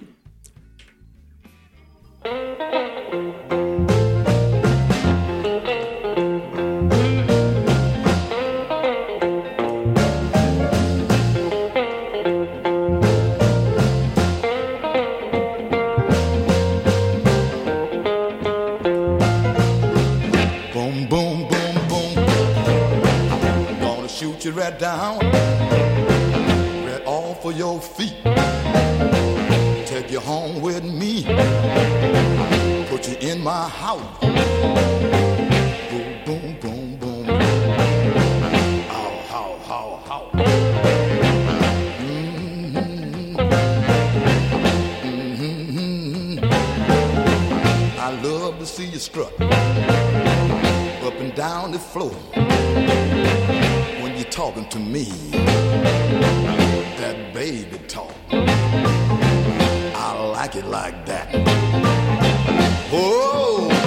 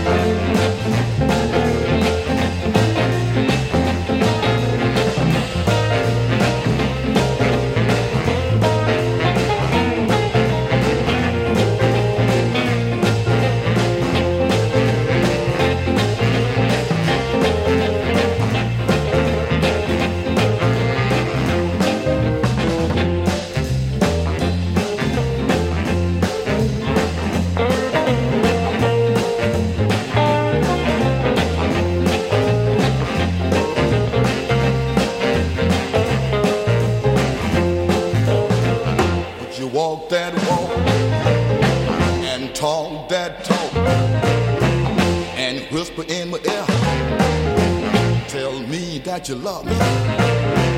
I love that talk.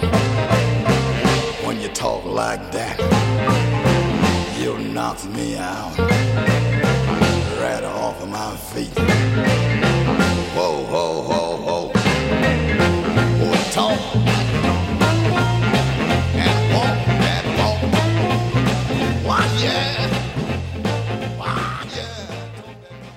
Ricordo una versione di Boom Boom fatta da Pat Travers Sì. in una maniera allucinante, tanto per dire una- l'importanza di... eh, peraltro uno- in uno degli album più belli di, di Pat Travers.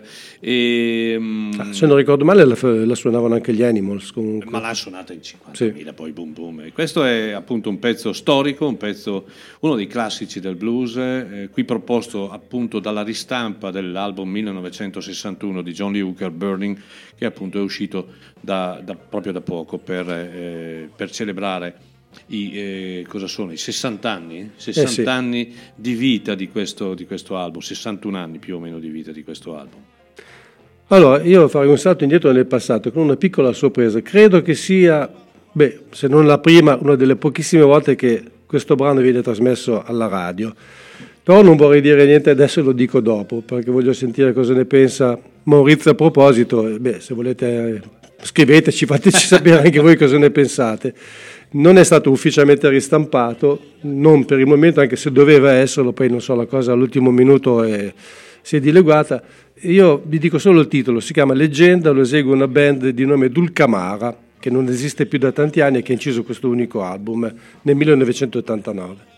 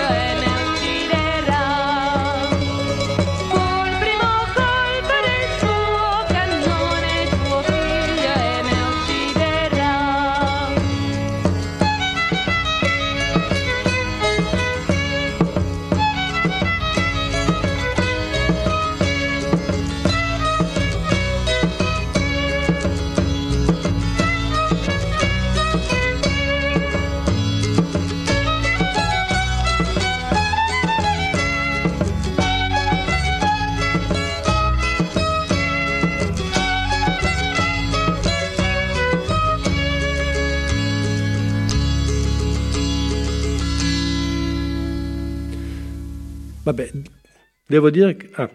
Vai, vai.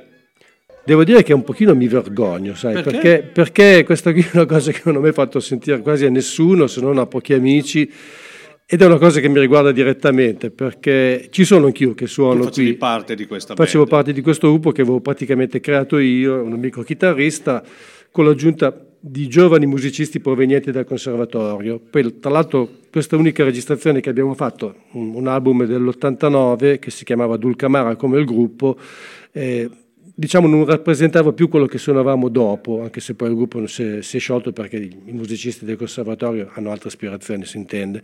E, perché avevamo aggiunto basso elettrico, beh, basso c'era già, la chitarra elettrica, la batteria fissa, qui ci sono solo le percussioni, c'erano le tastiere molto più presenti, perché il mio punto di riferimento erano alcuni gruppi, l'Albion Band che abbiamo ascoltato all'inizio, gli Strobes che ho Gli dimenticato Strobes. di portare, che usavano molto le tastiere, sapete tutti che c'era Rick Wakeman per un po' di tempo con loro, è un gruppo che qui in Italia non conosce nessuno, che si chiamano Pie Walket. Io l'ho portati, se poi abbiamo tempo ve li faccio ascoltare. È un gruppo meraviglioso. Tu dicevi dei concerti eh, con poca gente. Mi ricordo che questi Pie Walket sono venuti a fare una data a Milano e persino io che appunto sono un po' pigro, faccio fatica ad andare a vedere i concerti quando sono molto lontani, per me era lontanissimo già, sono partito, sono andato con tutta la band al completo e eravamo in 50 a sentire questo gruppo meraviglioso che suonava da Dio. E la- l'ispirazione era questa, usare le tastiere, ora lo dico con un pochino di presunzione, ma probabilmente siamo stati il primo gruppo folk italiano a usare le tastiere, per cui, perché all'epoca era assolutamente una- l'idea era suonare rigorosamente, filologicamente, eh, in maniera tradizionale, invece noi suonavamo con strumenti elettrici, non facevamo pochissimi brani tradizionali, addirittura cantavamo in francese perché io non volevo cantare in piemontese che lo trovavo, lo trovavo abbastanza brutto. Molti brani originali, altri che erano arrangiamenti di eh, brani del Medioevo, addirittura c'è un saltarello stupendo che non, non farò ascoltare oggi. Infatti il suono è, ti riporta a eh, sì. melodie medievali. Certo, certo, infatti qualcuno dice è un po' branduardiano, sì, Sì, perché, un po' branduardiano. eh, perché questo sì. Ma perché, perché- è ovvio. perché Branduardi ci ha sbazzato per anni. Ad esempio noi facevamo un brano che si chiama Pastoral de Orlompré, che è una- un brano strumentale francese del 1300-1200, che Branduardi ha intitolato Signore di Beau, cioè ci ha aggiunto un testo e se l'è accreditato al 100%, non ci sono diritti d'autore da pagare, ma così come tante altre canzoni Come di tante Branduardi. eh, per cui- E questo disco doveva diventare un CD, mh, doveva essere ristampato, poi la cosa è, è morta lì. Però tu sappi, questo è un piccolo particolare che è molto interessante, che io ho venduto tantissime cassette in Texas e poi in Giappone. Avrò venduto 200-300 cassette in Texas. Ma guarda che è così. eh. Io una volta ho conosciuto un artista mantovano, eh, Alchise eh, Ah. Bolchi, Ma Chiese Borchi, sì, sì, sì. bravissimo, un violinista credo. L'ho visto di recente, fra l'altro. Eh, e che lui stesso mi disse: Io sono più famoso in America Sì. che in Italia. In Italia non mi conosce nessuno, ma questo fa parte Certo. ancora sempre di quel famoso discorso della- dello sviluppo del- del- del- della cultura rock e della cultura musicale mh, importante in Italia che non c'è o non esiste, che non è spinta. Ma infatti, paradossalmente, questo, questo disco, chiamiamolo così, questo album, comunque ha avuto un sacco di recensioni, ma estremamente positive su giornali tedeschi, svedesi, eh, americani, No, ma- inglesi, ma, immagino, ma spagnoli. immagino. Ricordiamoci ad esempio che Fabrizio Poggi alcuni anni fa, insieme a Guy Davis, arrivò secondo al Mm. Grammy del- per, per- per l'album dedicato al blues. Blues. Il, il primo posto arrivarono i, I Rolling Stones, Stones, secondo Fabrizio Poggi, int- intendo di, cioè, eh, in Italia facciamo fatica, a- eh, come, come- come hai detto tu, eh, si organizzano concerti e poi viene poca gente. Questa gente, essendo valida, essendo importante, è più famosa all'estero e ha più riconoscimenti all'estero rispetto a- all'Italia. Ma vedi, all'estero ci sono, soprattutto io parlo per l'argomento, sull'argomento che conosco meglio, che è la musica tradizionale, ci sono degli enti pubblici che tutelano e eh, contribuiscono alla diffusione anche all'estero, oltretutto, Certo. della musica delle radici, della loro, quindi non solo della musica tradizionale in maniera suonata filologica, no? ma anche le cose Vero. più innovative e più sperimentali. Ad esempio in Danimarca c'è il Danish Folk Council, in Inghilterra c'è ci sono diversi, il sono Concilio diversi, delle Arti, sì, che si- c'è l'English Folk Dance and Song Society, eh, in, eh, in in Finlandia c'è un istituto che non, non, può, non può neanche pronunciarne il nome perché è impossibile. Da ogni tutto questo non esiste. In Francia, ad esempio, che noi che sappiamo poco del folk francese, ma esiste tantissimo perché i musicisti sono stimolati, sono anche aiutati proprio economicamente. Vero, vero. vero. L'unica cosa che succede, e infatti io nel mio programma, quello del giovedì, dove intervisto tanti artisti eh, italiani, tanti artisti italiani, molto spesso ha a che fare con artisti pugliesi perché in Puglia invece c'è una, un ente che si chiama Puglia Sounds che proprio aiuta i musicisti, eh, li aiuta con la promozione, li aiuta anche con, eh, dei, diciamo, de, dando dei soldi per cercare di registrare, di fare sì, le copertine sì, dei dischi, insomma anche economicamente. Anche economicamente per esatto. cui si sta muovendo molto, molto in questo senso e al sud hanno aperto delle, delle, cattedre nei conservatori di Catanzaro, per esempio, adesso di imparare anche Frosinone, dove si studia la chitarra battente, l'organetto diatonico, il canto popolare, proprio perché eh, queste sono le nostre radici, cioè parte tutto da lì.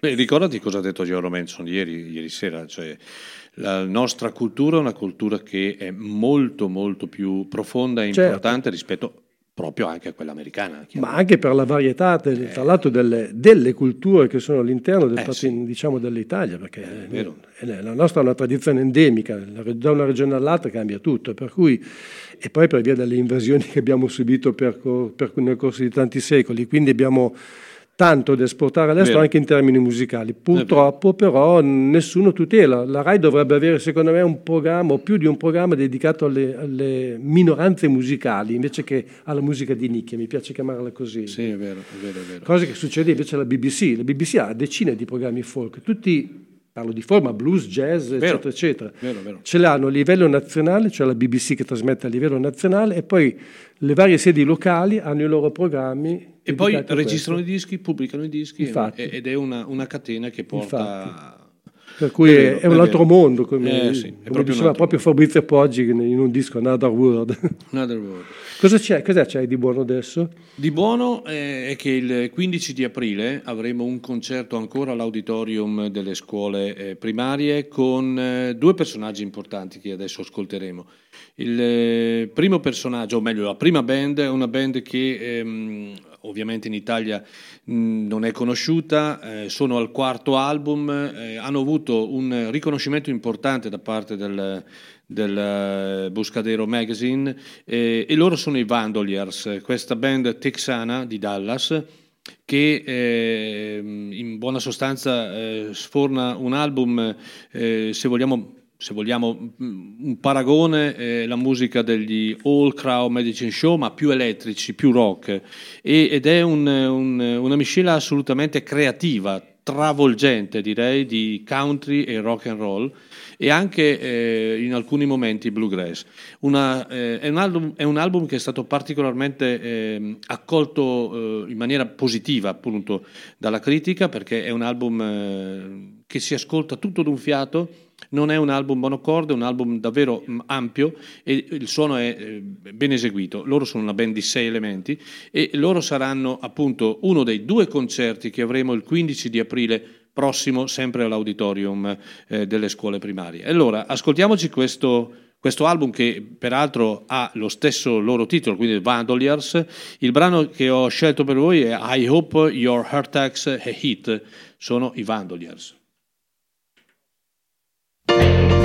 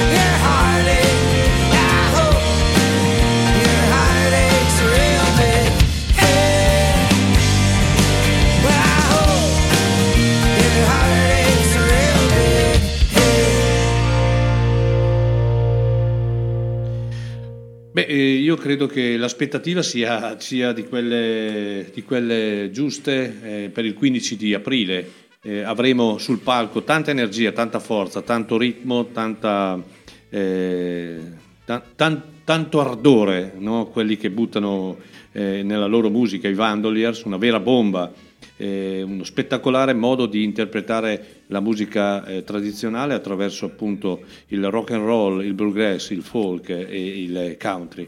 E loro si esibiranno a Chiari, come ho detto, il 15 aprile. In, eh, in quella data avremo anche eh, un altro personaggio importante del rock degli anni 80, cioè Chuck Prophet, e poi eh, lo ascolteremo. Questo album è il loro quarto lavoro per questa band che viene- proviene da Dallas, quindi sono texani, e che si chiama Vandoliers. Il brano che abbiamo ascoltato è I Hope Your Takes Hit, i Vandoliers.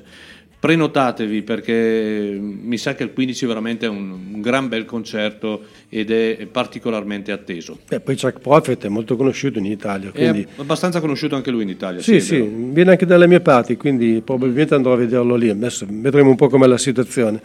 Sai, io lavoro tantissimo, per cui ho delle difficoltà a trovare del tempo libero, per cui lavoro molto per la radio, eh, che non dimenticavo. Infatti, volevo, volevo appunto dire quello. Ma allora, dato che, come si dice, io ho una passione, una predilezione per la musica delle radici, in sostanza mi piace tutto quello che attinge le radici e non deve essere per forza fatto in maniera tradizionale, per cui, anzi, più è evoluto, più è contaminato, più è vicino alla musica contemporanea, più mi piace, diciamo così. Però c'era un, un giornalista inglese che diceva una volta che dentro ogni folk singer si nasconde un uomo di rock and roll, a partire da Martin Carty, beh certo non Ewan McCall, lui il rock and roll non sapeva neanche cosa fosse, ma fondamentalmente così, pensiamo a Bob Dylan per dire, no? tanto per citare il più famoso, e anche dentro di me c'è una, una passione per il rock and roll, per la musica americana, anzi io sono un grandissimo consumatore, si fa per dire, di musica di rock and roll degli anni 50, Mm, però mi piace quello nella versione diciamo revivalistica, mm, lo adoro. Hai, mm, hai colto nel segno perché dopo il brano che ascoltiamo, che è messo in programma, in, eh, programma adesso, eh, voglio farvi ascoltare un brano anch'io di eh, un grande padre del rock and roll. Io invece ho portato una band tedesca che suona rock and roll perché in tutta l'Europa, Spagna, Si soprattutto nei rock paesi scandinavi e nei paesi dell'Europa centrale, in Germania, ci sono tantissime band che fanno rockabilly, rock and roll o musica degli anni 50, western swing, country music in maniera pazzesca. C'è un gruppo italiano che si chiamano Rockin' Bonnie and His Western Combo, sono italiani e sono fa- straordinari. Hanno anche inciso un disco è talmente analogico che sembra un disco registrato negli anni 50. Cercateli perché ne vale la pena. Questo rock and roll contemporaneo da uno dei miei artisti. Non, Fiorella Gentile una volta mi ha detto che Fiorella Gentile è stata uno dei miei maestri, Eh, lei, Massarini, Cascone, Giaccio, Claudio Rocchi, Villa, quelli che conducevano programmi come Per voi giovani, Popov, che naturalmente quelli più giovani non, non ricorderanno, ma che hanno importato la musica di rock in Italia, insomma, e non solo rock. Cioè, Maria Lauro Giulietti, che ho anche conosciuto, mi ha detto una volta che un vero giornalista, un vero disc jockey, in questo caso, dovrebbe, per essere professionale, non dovrebbe mai far conoscere i suoi gusti. Io non ci riesco, quindi non sono professionale. Per cui manifesto questa sana passione per questo uomo di rock and roll australiano, che però in realtà è uno che ha anche un'anima molto gentile, sa fare anche ballate folk, è molto conosciuto oltretutto anche negli Stati Uniti, abbastanza anche qui in Italia. È considerato lo Springsteen d'Australia, lo chiamano così, ma è un personaggio molto avvicinabile e soprattutto mh, con eh, delle canzoni meravigliose. Questo è un disco molto rock che si chiama, come la canzone che stiamo per ascoltare, Deeper Water.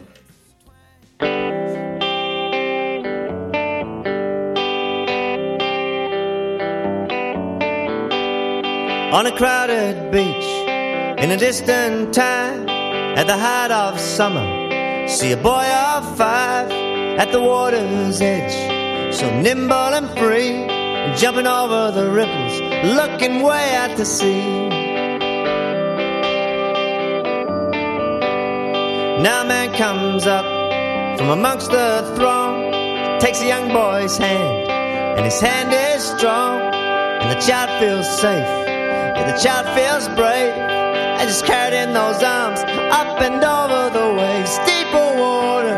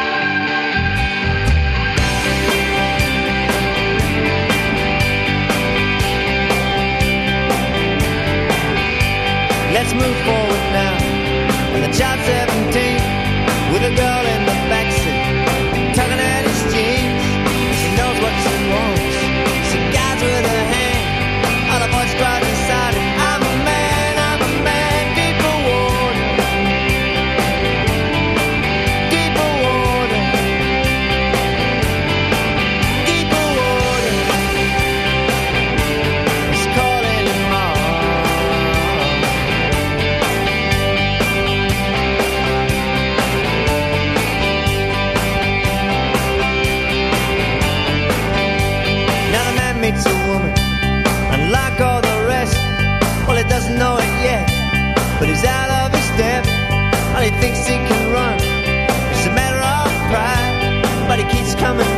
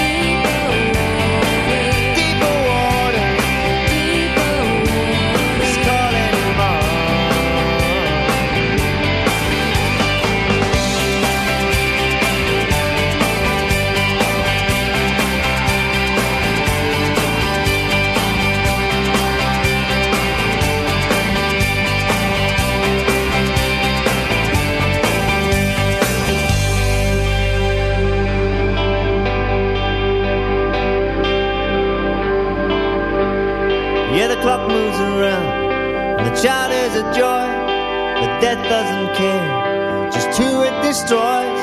Now the woman gets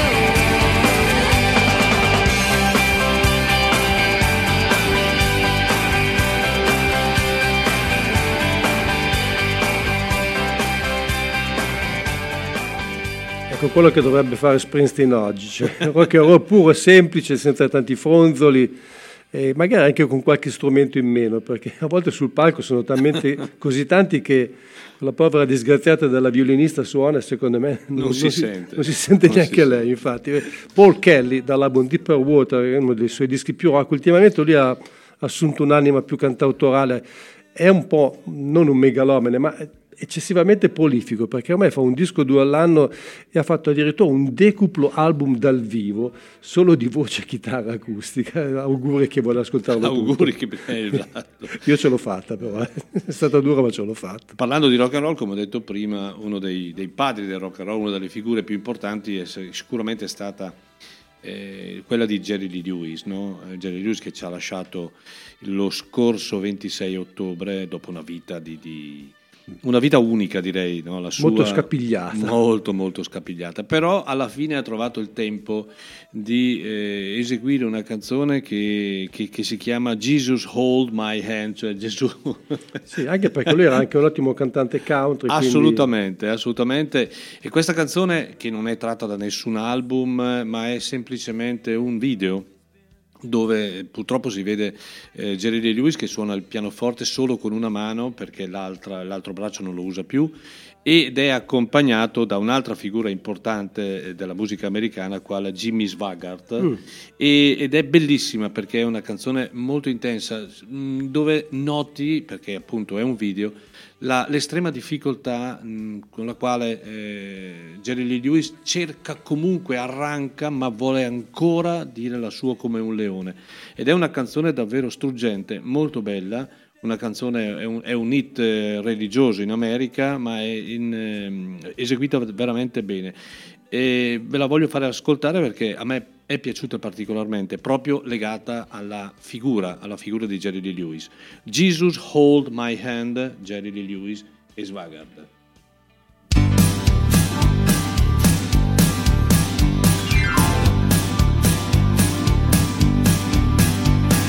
As I travel through this pilgrim land, there's a friend who walks with me.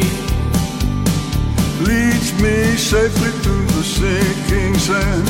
So Christ of Calvary. This would be my prayer, Lord, each day. Help me do the best I can. For I need that light to guide me day and night. Blessed Jesus, hold my hand. Jesus, hold my hand. I need Through this pilgrim land, protect me by thy power. Hear my people plead. Oh Lord, look down on me. When I kneel in prayer, hope that you're there. Blessed Jesus, hold my hand.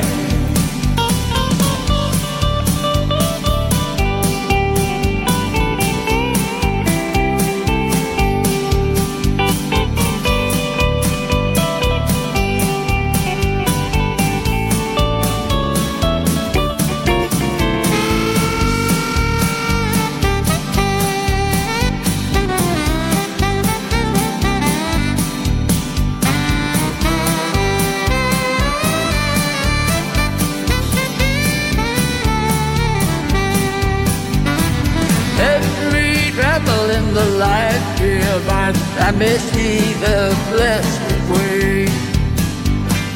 Keep me that I may be holy thine. Sing redemption song someday. I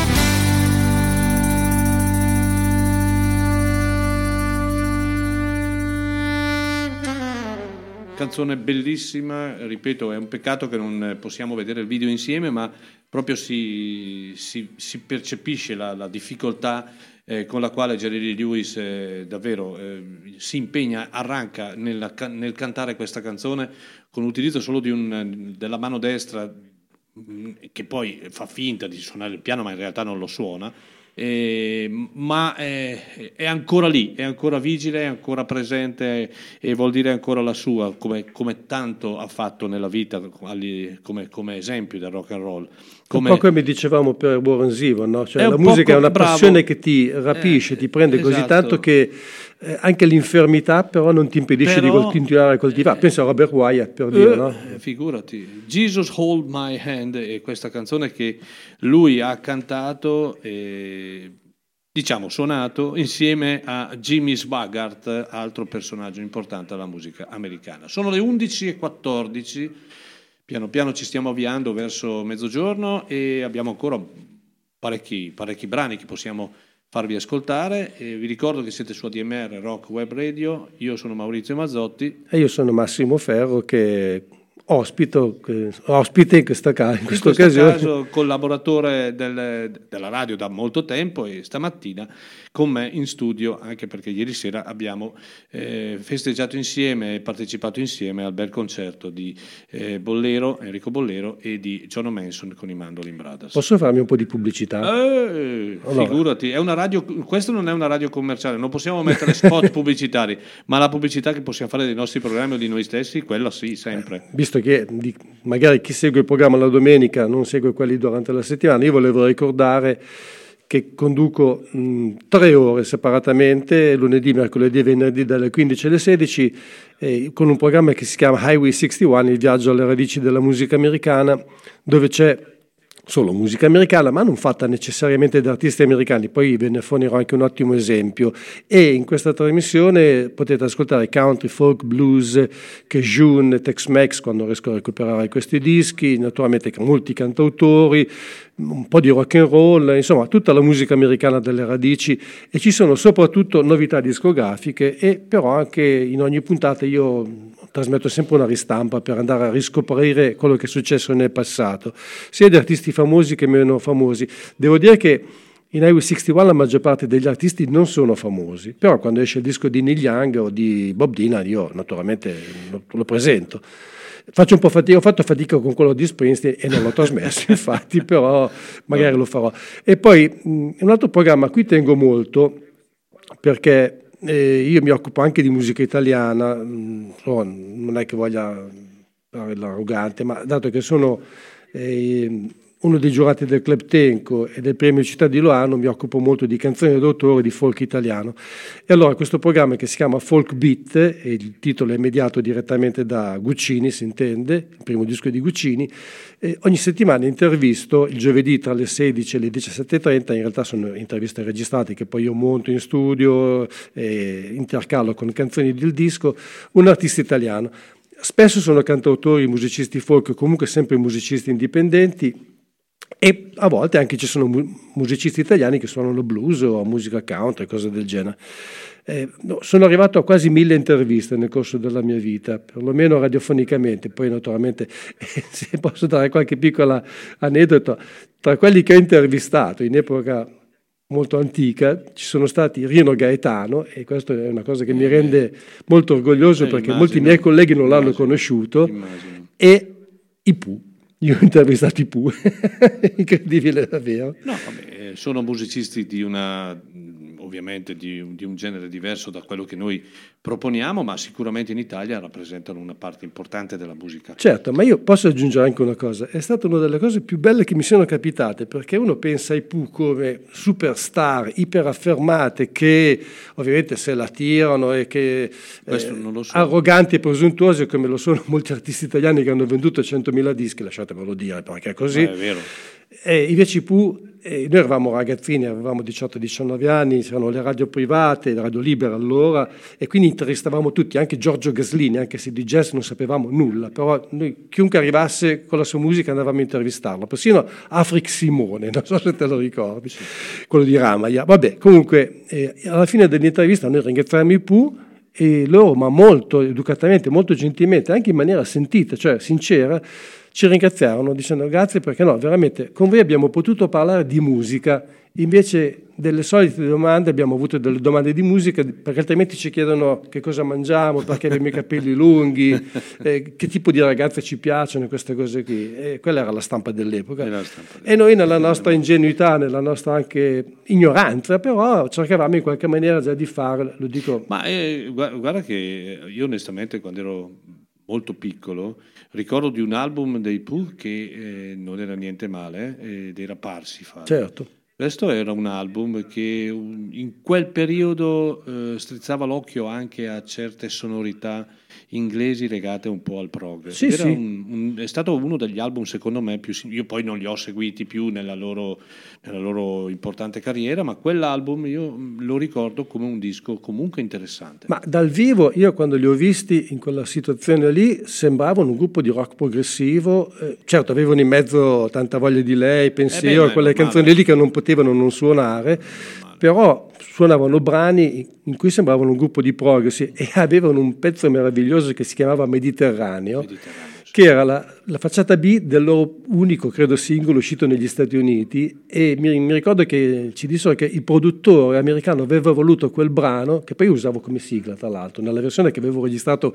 clandestinamente in quel concerto, perché voleva qualcosa di tipicamente italiano. Detto questo, e dato che mi occupo di canzoni d'autore, vorrei proporvi una bravissima artista veneziana ma che vive a Roma, si chiama Rossella Seno. Lei è una cantatrice perché ha lavorato molto come attrice anche per cose diciamo di rilievo alla RAI, su Mediaset e così via.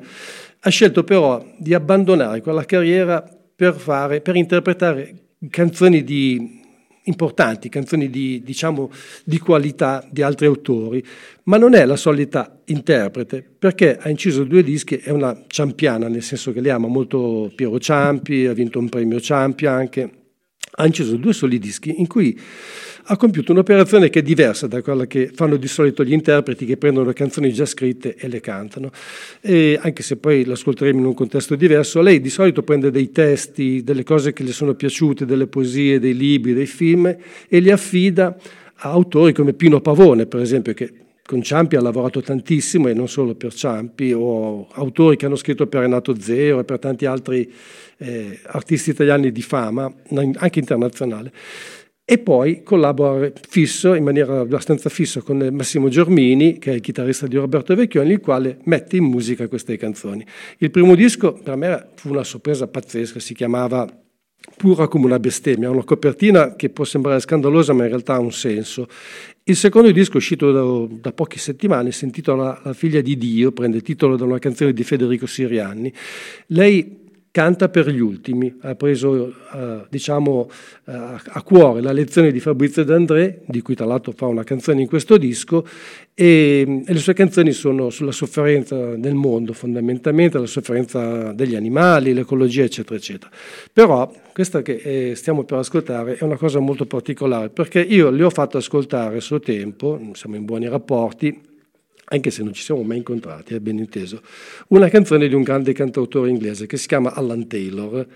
A lei è piaciuta moltissimo questa canzone e ha deciso di farla tradurre da Federico Siriani. E personalmente, tornando ai discorsi di prima, che non si dovrebbero dire le proprie passioni, questa secondo me è una delle canzoni più belle della storia della musica.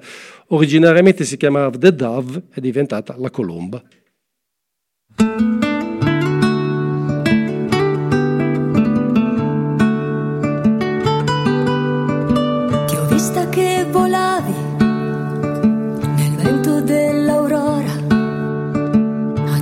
Attraversare l'aria dai monti alla pianura, pura e bianca come neve. Ti ho colta nella mano il tuo messaggio forte e chiaro, tu lo sussurravi piano e il tuo messaggio era forte e chiaro, ma lo sussurravi piano.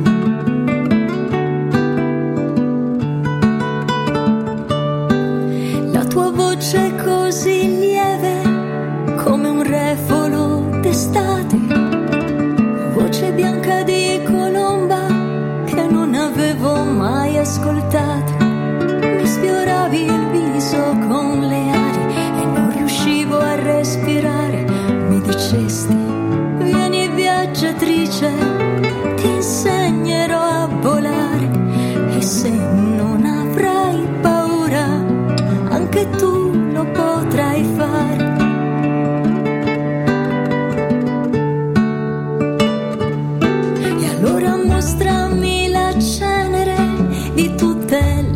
promesse mancate, di tutte le intenzioni buone che le strade hanno lastricate.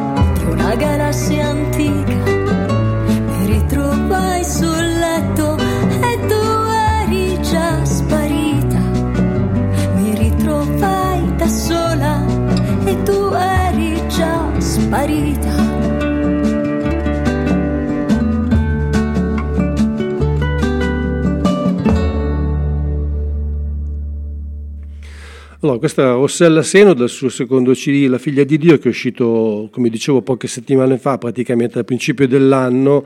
E questa era una canzone di Alan Taylor, The, The Dove, mh, che eh, Federico Siriani ha tradotto in maniera magistrale. E quando mh, Rossella ha deciso di incidere questa canzone, è entrato in contatto con Alan e gli ha chiesto se gli avesse voglia di scrivere una canzone per lei, cosa che ha fatto. La canzone è stupenda, si chiama Sing Me ed è una delle canzoni originali, completamente originali di questo disco, eh, che vi consiglio perché è veramente mm, un'opera che va gustata, va anche ascoltata con molta attenzione. Con molta perché, attenzione, Sì, perché è un disco che richiede molto impegno per i testi, che sono estremamente seri. Importanti. Esatto, e anche per le musiche che, ripeto, sono state scritte, a parte in questo caso, da Massimo Germini. Ripercorre molto Esatto. il suono legato anche a De André. eh. Eh sì, sì, beh certo, certo. beh. Infatti c'è anche una canzone dedicata a Don Gallo in questo disco Eh, e c'è un brano tratto da mm, eh, La buona novella di De André, Di De André. che lo chiamavano Gesù, che- che- però in una versione molto diversa. È un disco veramente molto impegnativo, ma molto- anche perché i testi sono abbastanza cupi talvolta, capisci? Quindi le stesse melodie, perché poi quando, quando devi adattare un testo già scritto a una canzone, soprattutto se è una poesia, le cose diventano difficili. In questo senso Germini Eh, ha fatto un lavoro esemplare, credo. Allora, ehm, prima abbiamo parlato dei Vandoliers che saranno a Chiare appunto il 15 di aprile prossimo.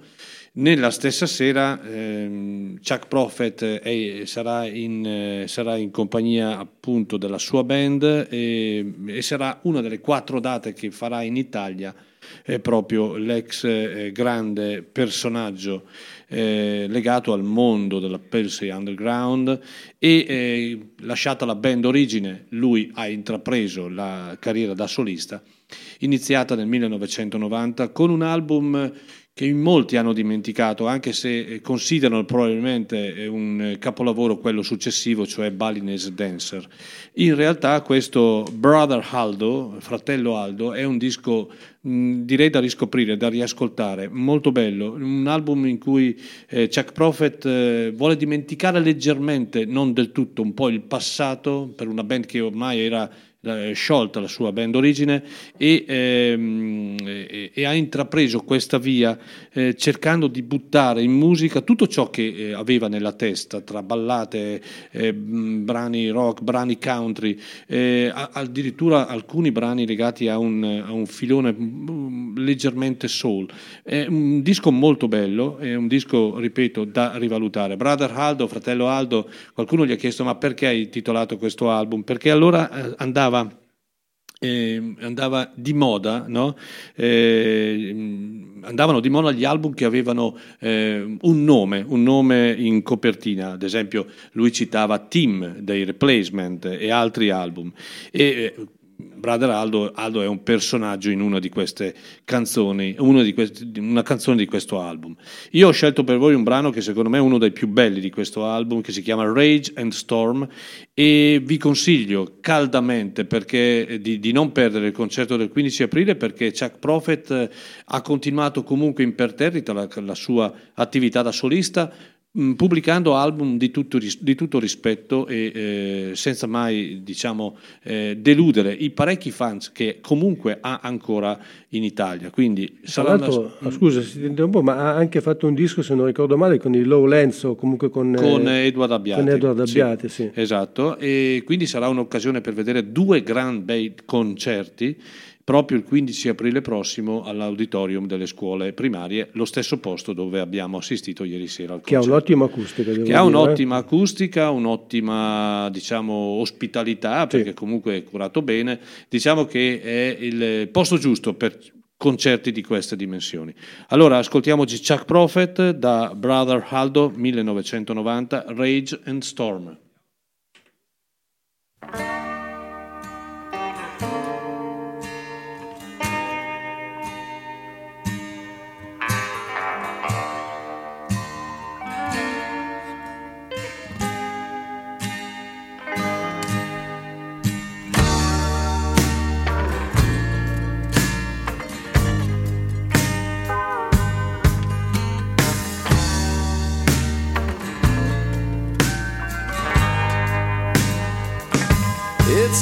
Gone too far rage and storm. It's gone too far to rage and storm. Where the summer rain beats upon the ground. When the night grows still, I turn your little world around. But it's gone too far to lay the blame. It's gone too far to lay the blame. Well, I stand on trial and I make my plea. This killing time may sooner be the death of me. And I'd turn your little world around. Yeah, I'd turn your little world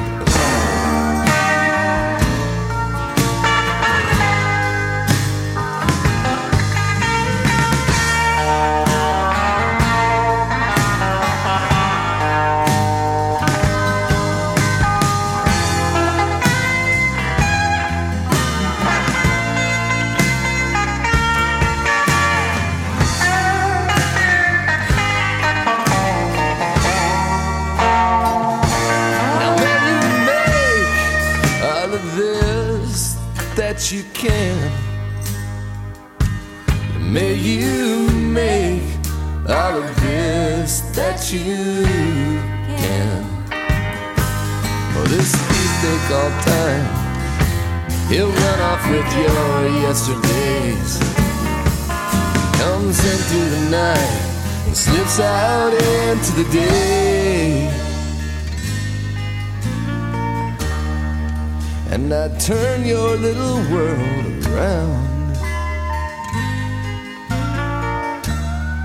Yeah, I turn your little world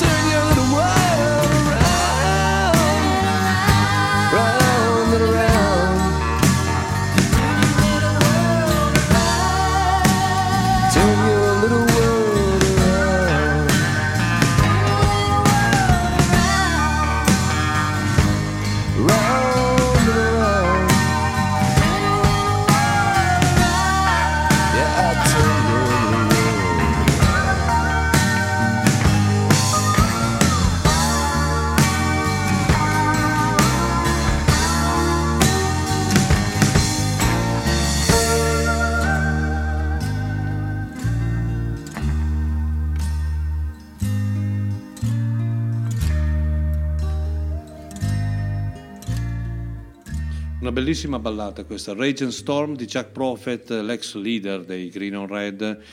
Chiusa la parentesi di questa straordinaria band, ha iniziato proprio con questo album, con questo Brother Aldo del 1990, un album che, ripeto, mh, andrebbe riascoltato, un album che oggi ha esattamente eh, 33 anni, quindi ne è passato di tempo. Poi Balinese Dancer ha confermato tutto il suo valore con la- l'album successivo, con un suono più vicino al rock and roll, più vicino anche a certe tematiche rolling stoniane, un album anche quello molto bello, considerato probabilmente uno dei più belli della sua discografia, ma ripeto, anche questo non è niente male. Ecco, anche i Green Red andrebbero riscoperti perché sono Eh, stati una band fan- fenomenale. eccezionale. Tra l'altro, intervistando Don Antonio qualche giorno fa, gli ho chiesto, lui ha collaborato con Alejandro Escovedo, Hugo Reis eh, e tantissimi altri artisti stranieri, anche molto famosi.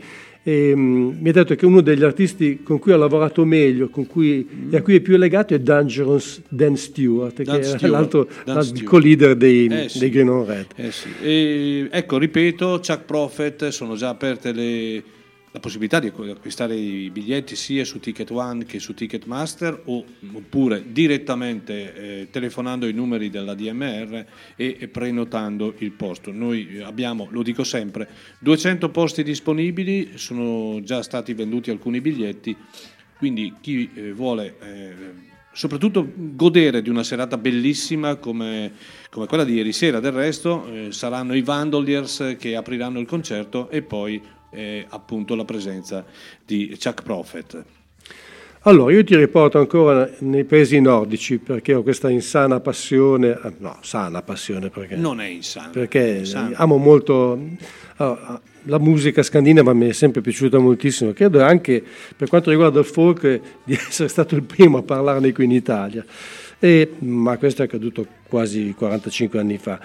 E invece questa è una scoperta, per me è stata occasionale, casuale e molto recente. Molto spesso nella musica eh, capitano queste cose. Certo, certo, e questo è stato perché un amico eh, svedese che si chiama Peter Olmsted, che io non finirò mai di ringraziare perché mi fa avere un sacco di dischi bellissimi, lui è un promoter che lavora molto con musicisti americani, sulla sua pagina Facebook una volta pubblicò, un giorno pubblicò un video di queste due sorelline che sono le mie seconde sorelline più eh, care nel mondo della musica americana. Le prime le ascolteremo dopo perché loro sono svedesi ma fanno musica americana, anche se hanno un taglio un pochino indie e sono un gruppo di grandissimo successo. Intanto incidono da sempre per una major, cioè la Sony Music, e suonano regolarmente anche negli Stati Uniti, in Gran Bretagna, l'ho vista al Glastonbury Festival per esempio, le ho viste dal David Letterman Show, e lì ci vanno, beh, anche artisti meno conosciuti, ma ci vanno anche grossi nomi. Vabbè, si fanno chiamare per tagliare la testa al toro First Aid Kit, che vuol dire kit di primo soccorso, sono- non sono gemelle, si chiamano Johanna e Clara Söderberg, Mm, spero di averlo pronunciato bene, altrimenti poi verrò punito rigorosamente. Hanno già inciso diversi album, ma qui in Italia praticamente non le conosce nessuno, sono pochissimi che ne sanno che esistono. L'ultimo disco ve lo sconsiglio, è un disco molto pop, è un disco del ritorno dopo 3-4 anni che non incidevano perché una delle due deve aver avuto un bimbo. Il precedente è un bellissimo album dedicato a Leonard Cohen con un concerto registrato dal vivo a Stoccolma, mi sembra nel 2019, un disco un po' cupo. Questo brano che ascoltiamo è la loro canzone di maggior successo e la troverete spesso anche in diversi film ed è una delle canzoni anche più belle. Si chiama mm, My Silver Lining, è dal loro album chiamato Stay Gold, che è il secondo nella loro discografia.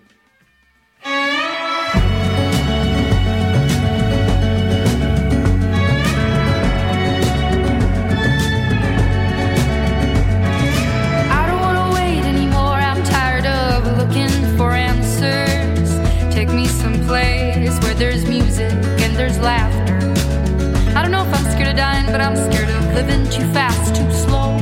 Regret, remorse, hold on. No, no, I've gotta go.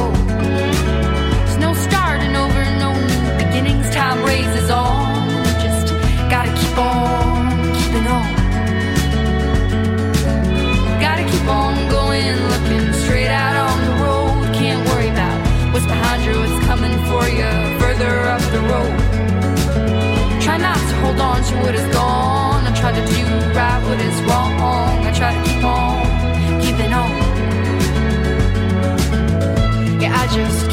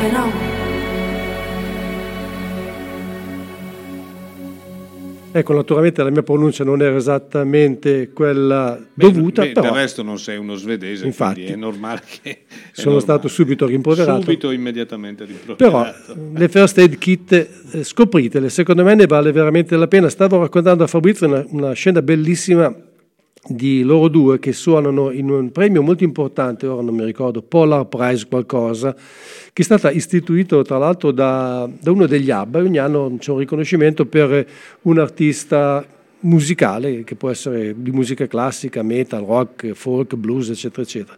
Un anno c'era Emil Harris e loro hanno scritto una bellissima canzone che si chiama Emily, che è dedicata a lei e Graham Parsons, e li hanno eseguita lì dal vivo. Emily Harris era lì presente, seduta accanto al re di Svezia, e si è messa a piangere, proprio incredibilmente commossa. Si è commossa. Veramente. Cercatela su internet, su YouTube c'è il video, è speziale, veramente. E sono cose significative queste perché comunque sia la musica tocca sempre il profondo del cuore e, e i sentimenti delle persone da sempre questo e per fortuna che esiste quando, quando, quando purtroppo ci sono alcune persone che non amano la musica non amare la musica vuol dire non amare la vita Certo. Che i tale- pensate che i talebani hanno, hanno abrogato la musica pensiamo allora ieri- Beethoven, posso eh? fare una citazione dotta?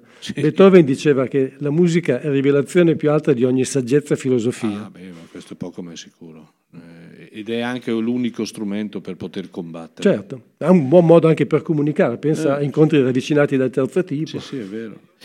John Manson, John Manson è un grande amico della DMR, ieri sera eh, l'ha ricordato, ha ricordato eh, peraltro una memoria incredibile. Sì. È venuto in studio per un'intervista, ha, ha visto una fotografia che abbiamo appeso noi qui in studio che lo ritrae in un concerto che fece a Chiari esattamente nel 1998. A settembre del 98 in apertura dei Valvin, e allora c'era ancora il grande Chris Gaffney nella band di Dave Alvin e ehm, ebbene lui ha preso in mano questa fotografia ha detto questa è la fotografia del 1998 in apertura di Dave Alvin è incredibile, guardate che da noi dei, mh, John, John Manson manca da più o meno 17-18 anni e, e lui si è ricordato. E eh, abbiamo passato veramente una bellissima serata. Si è anche ricordato che io gli ho fatto conoscere Mandolin Brothers, Ah. io, io non me lo ricordavo assolutamente, Ecco. perché una volta che è venuto a suonare ad Alessandra l'ho ospitato a dormire a casa mia, il Eh. giorno dopo al mattino gli ho detto senti questi, magari ti piacciono, fanno musica americana. E ehm, lui è venuto in Italia anche, prima di tutto perché eh, in Italia lui è in contatto, collaboratore, produttore eh, del- dei gang, è molto amico dei Bandolin Brothers, quindi è radicato anche in Italia a livello di presenza non solo musicale ma anche tecnica. Lui eh, nel New Mexico eh, ha un- questo studio di registrazione e quindi eh, ha anche questa parte di vita che sta portando avanti. Parallelamente sta cercando ovviamente di eh, non dimenticarsi che è un grande rocker e l'ha dimostrato ieri sera.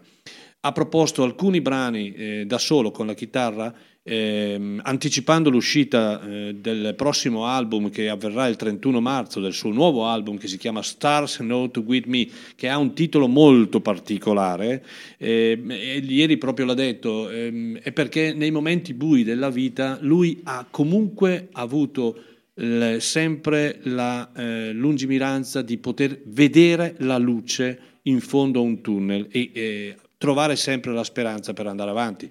Ovviamente il il riferimento principale è il periodo della pandemia e, e- e tutto ciò che poi ne, ne è conseguito.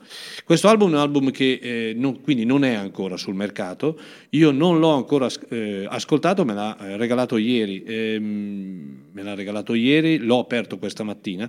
È un album eh, che la critica, o meglio, che il Buscadero ha giudicato molto bene, l'ha giudicato come uno degli album più completi della sua discografia, un album eh, intenso, un album eh, profondo, un album che racchiude un po' tutto- tutta l'anima eh, sua e e la sua musica a livello universale. Sicuramente è uno dei dischi più vari che ha fatto, anche dal punto di vista degli arrangiamenti e anche dei suoni e degli stili, perché qui va molto sul sound americano, quasi Sì, sul sì, country sì, rock. Mi- Ho letto, ecco, ripeto, non l'ho ancora ascoltato, però quello che, mi, quello che mi preme dire è che ancora una volta la vicinanza di grandi personaggi, quali possono essere Eric Campbell, John Popper, eh, Jason Crosby, eh, Elisa Gilkyson, fanno sì che eh, Giono, ah, come hai detto tu Massimo prima, eh, dimostra attraverso la sua umiltà, la sua semplicità di essere un grande uomo. E Sì. i grandi uomini ovviamente eh, vengono non tanto aiutati, ma nel momento in cui uno dice voglio realizzare un brano, chiamo, eh, gli ospiti vanno. Peraltro ha parlato di Elisa Kilkyson ieri in, in- in intervista dicendo che c'è un bellissimo rapporto tra loro due, è nata una bellissima amicizia e lui è molto contento che, eh, soprattutto dei dischi che sta eh, pubblicando la grande cantautrice americana. Tra l'altro, anche perché lei da Austin è andata a vivere proprio lì a Santa Fe. Esatto, esatto, Mm. infatti si trovano spesso nel suo studio di registrazione. E da questo album io ho proprio scelto il brano che si chiama, si intitola Late Bloomer ed è il brano che eh, esegue con Elisa Gilkyson come ospite.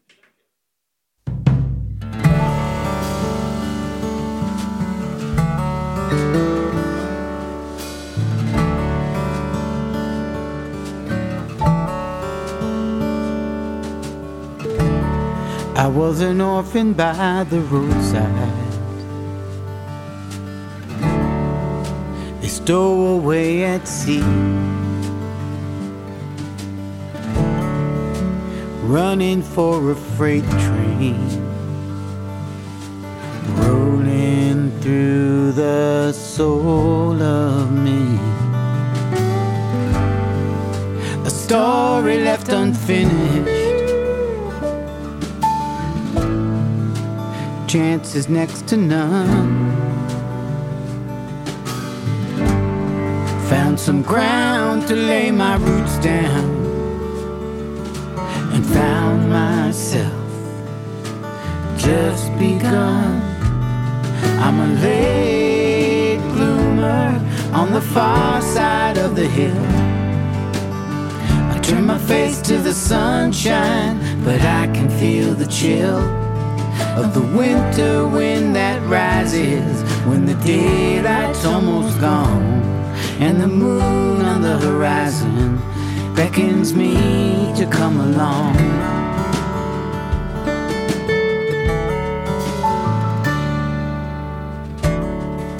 I have no mind to ramble. Searching for a song I stand this ground in wonder and watch the shadows growing long. Let the rain fall down around me.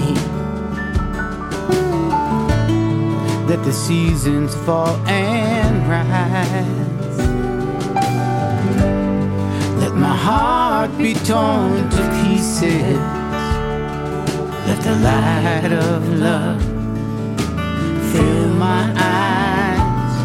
I'm a late bloomer on the far side of the hill. I turn my face to the sunshine, but I can feel the chill of the winter wind that rises when the daylight's almost gone and the moon on the horizon beckons me to come along. The clouds are taking over, the birds have taken wing.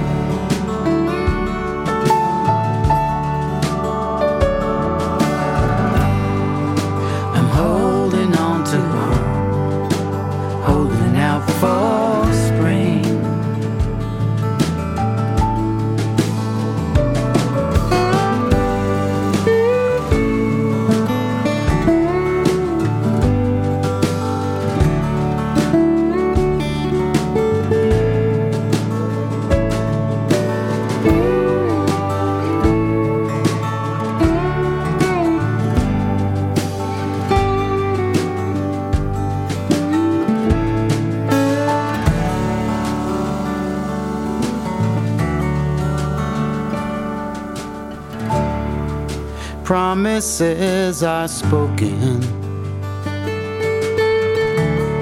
born upon an April breeze, only to be broken. Gone among the turning leaves, and the words fall down as lost along the way. And the seed too soon to scatter. All will come to rise someday. I'm a late bloomer on the far side of the hill. I turn my face to the sunshine, but I can feel the chill of the winter wind that rises when the daylight's almost gone and the moon on the horizon beckons me to come along.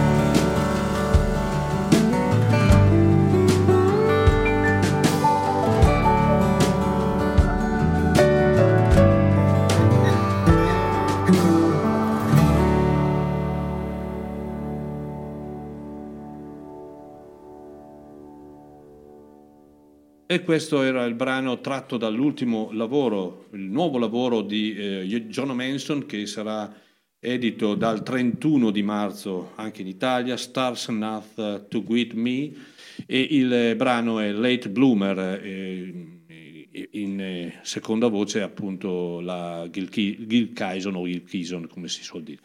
E è un, un album che lui, eh, a cui lui tiene moltissimo questo, ehm, lui ormai è, eh, si è dimenticato del, del, proprio del modo di vivere di, come newyorkese Eh sì. e si è trasferito eh, in, questo, in questo posto del New Mexico, nel- quindi completamente cambiato, cambiando proprio la, la- la- la- tipologia di vita, quindi si è rilassato. Ovviamente ieri in intervista ha detto ho fatto famiglia, no? Eh, sì. ha una figlia di 12 anni che è, è molto legata alla musica, ha già composto alcuni brani e lui ieri ha detto non so quello che farà da grande, però è, già bravina e quindi ci riesce, riesce bene. Aspettiamoci che la porta in tournée. La porti Ah, niente più facile. Quello che mi ha stupito veramente è la grandissima umiltà, la grandissima capacità, ma soprattutto il grande carisma che ha sul palco. Tu Sì. hai detto una cosa prima, hai detto se avesse avuto un fisico diverso. Io lo dico sempre, avesse avuto le physique du rock sarebbe una star del rock and roll e Sarebbe- oltretutto è anche stato sotto certi aspetti sfor- sfortunato, anche se io credo che lui non abbia mai inseguito quel tipo di popolarità, però tutti quelli che stavano intorno a lui, che lui, sai che lui ha coagulato praticamente intorno Eh. alla sua figura, che era la principale, una serie di band di musicisti tipo Blues Travelers, eh, gli Spin Doctors, John Osborne. Era il famoso movimento Horde. Esatto, che hanno avuto tutti un successo stratosferico. Beh, e lui è riconosciuto eh, Sì, per sicuramente, certo. Eh, mh, eh, pochi ricordano una cosa, lo ricordavo ieri sera poi a cena, ehm, eh, nel film The Postman, Ah, beh, sì, certo, sì. eh, mentre Kevin Costner eh, balla Sì. eh, sulla spiaggia, mh, c'è un fuoco acceso, lui- c'è una bellissima ballata. Sono lui e Jim Coyman che suonano. Esatto, che lui suona, lui aveva ancora i capelli lunghi. Sì, e poi c'è anche, c'è anche. Tom Petty che fa una E bellissima apparizione Petty, esatto. stupenda perché mi ricordo che Kevin Costner ha detto tu eri famoso una volta, sì ma molto tempo Ma fa. molto tempo fa. Ma però, ecco, eh, parlando mh, appunto con Giorno di Kevin Costner, Kevin Costner ogni tanto quando Kevin Costner, eh, diciamo, eh, an- andava in tournée con i suoi Mother Lovers, eh, pochi sanno che anche Kevin Costner ha, una- Sì. ha un passato ro- da Certo. rocker con tre dischi pubblicati. Eh, Kevin Costner chiamava Giono per chiedere mi scrivi una canzone Sì. mi- eh, per Ah. cui ecco un, un personaggio comunque di riferimento E un altro dettaglio che non tutti conoscono è che io ho scoperto casualmente, se poi riusciamo a sentire anche le sorelle McGarrigle, non so se ce la facciamo, Mm. perché c'era stato un concerto in occasione dei 89 anni di Pete Seeger negli Stati Uniti a New York, con degli ospiti tipo John Mellencamp, Bruce Springsteen, eh, John Bites, Emilio Harris, eh, le sorelle McGarrigle, e nella house band, quella che accompagnava mh, eh, Pete Seeger e tutti i vari ospiti, c'era John Manson. Questo non lo sanno in molti. Io quando ho visto il video ho detto, ma quello è John, cosa ci fa lì? Allora, interrompo un attimo perché mi è arrivato un messaggio che rivolgo a te. Ah. Mi- un, un ascoltatore, eh, non so da dove, mi chiede, eh, conosci i Vardruna? Sono norvegesi. No, questi non li Li conosco. ha visti a Milano a fine gennaio questo, La questa scena persona. norvegese è, è più, ancora più oscura di quella, di quella, diciamo, svedese. È difficile riuscire ad arrivare. Io faccio una fatica a, a, a trovare i dischi scandinavi che non facevo negli anni 80 e 90. Adesso è, rimasto un po' più chiuso il mercato, si interessano un po' meno di essere esportati all'estero. Diciamo. Allora, noi abbiamo ancora quattro minuti, abbiamo il tempo di Sì, penso mettere di sì, una ecco. canzone e poi Sì. salutare, salutare e augurare buona domenica a tutti voi. Allora, io salto sempre di palo in frasca perché, come ho detto, trasmetto soprattutto musica americana, ma i miei gusti sono molto ampi e comprendono tanti generi musicali. Un poco anche il jazz, anche se lì sono un po' più circoscritto da alcune- alcuni fenomeni. Il jazz delle radici, come lo chiamo io, cioè quello di New Orleans, il jazz vocale, amo molto le donne che cantano jazz, e il gypsy jazz o swing manouche o gypsy, insomma tanti nomi diversi. E quello lo adoro, anche perché trovo che sia molto più vicino al folk che al jazz, usa molte strutture che sono caratteristiche In del- sì, vero. della musica dei nomadi, anche perché si chiama così perché i musicisti eh, che hanno originato questa musica, Django su tutti, erano di origine eh, nomade, gitana, diciamo così. E mh, tra questi c'è questo giovane tedesco, ormai non più tanto giovane, ma quando ha cominciato aveva 16 anni, è un chitarrista pazzesco, tutti esaltano Birelli Lagrene, andate a sentire, che pure è bravissimo per carità e ha cominciato con questa musica, andatevi a scoprire Joshua Stefan e cercate per prima cosa su YouTube la sua versione dal vivo che è infinitamente superiore a quella che stiamo per ascoltare di Hey Joe, il brano reso celebre famoso da da- Jimi Hendrix. E, mh, prima di ascoltarlo ricordo anche che eh, ci sono dei chitarristi, tu adesso stai citando questo chitarrista che sicuramente è eccezionale, ma eh, ci sono altri chitarristi eh, di cui non conosciamo l'esistenza e eh, hanno una tecnica spaventosa. Ne abbiamo avuto la prova a metà dicembre, eh, eh, a noi è stato proposto in un showcase in radio, fu il primo showcase in radio, di un chitarrista di origine italiana, nato a Varese, ma che ha sempre vissuto in Germania, ok? Mm. E eh, riesce a suonare tre chitarre nello stesso momento. Mm. La cosa pazzesca, ha strumenti costruiti appositamente. Bene, lui ha fatto uno showcase qui pazzesco, lui si chiama Luca Stricagnoli Mm. e eh, ha un successo in Germania. Immagino, anche perché il pubblico è più ricettivo. pa- pazzesca, milioni di visualizzazioni e in Italia non lo conosce nessuno. Abbiamo fiori di Peppino D'Agostino, Franco Peppino Morone, Walter Lupi, abbiamo chitarristi pazzeschi qui in Italia. Ci salutiamo dopo, eh?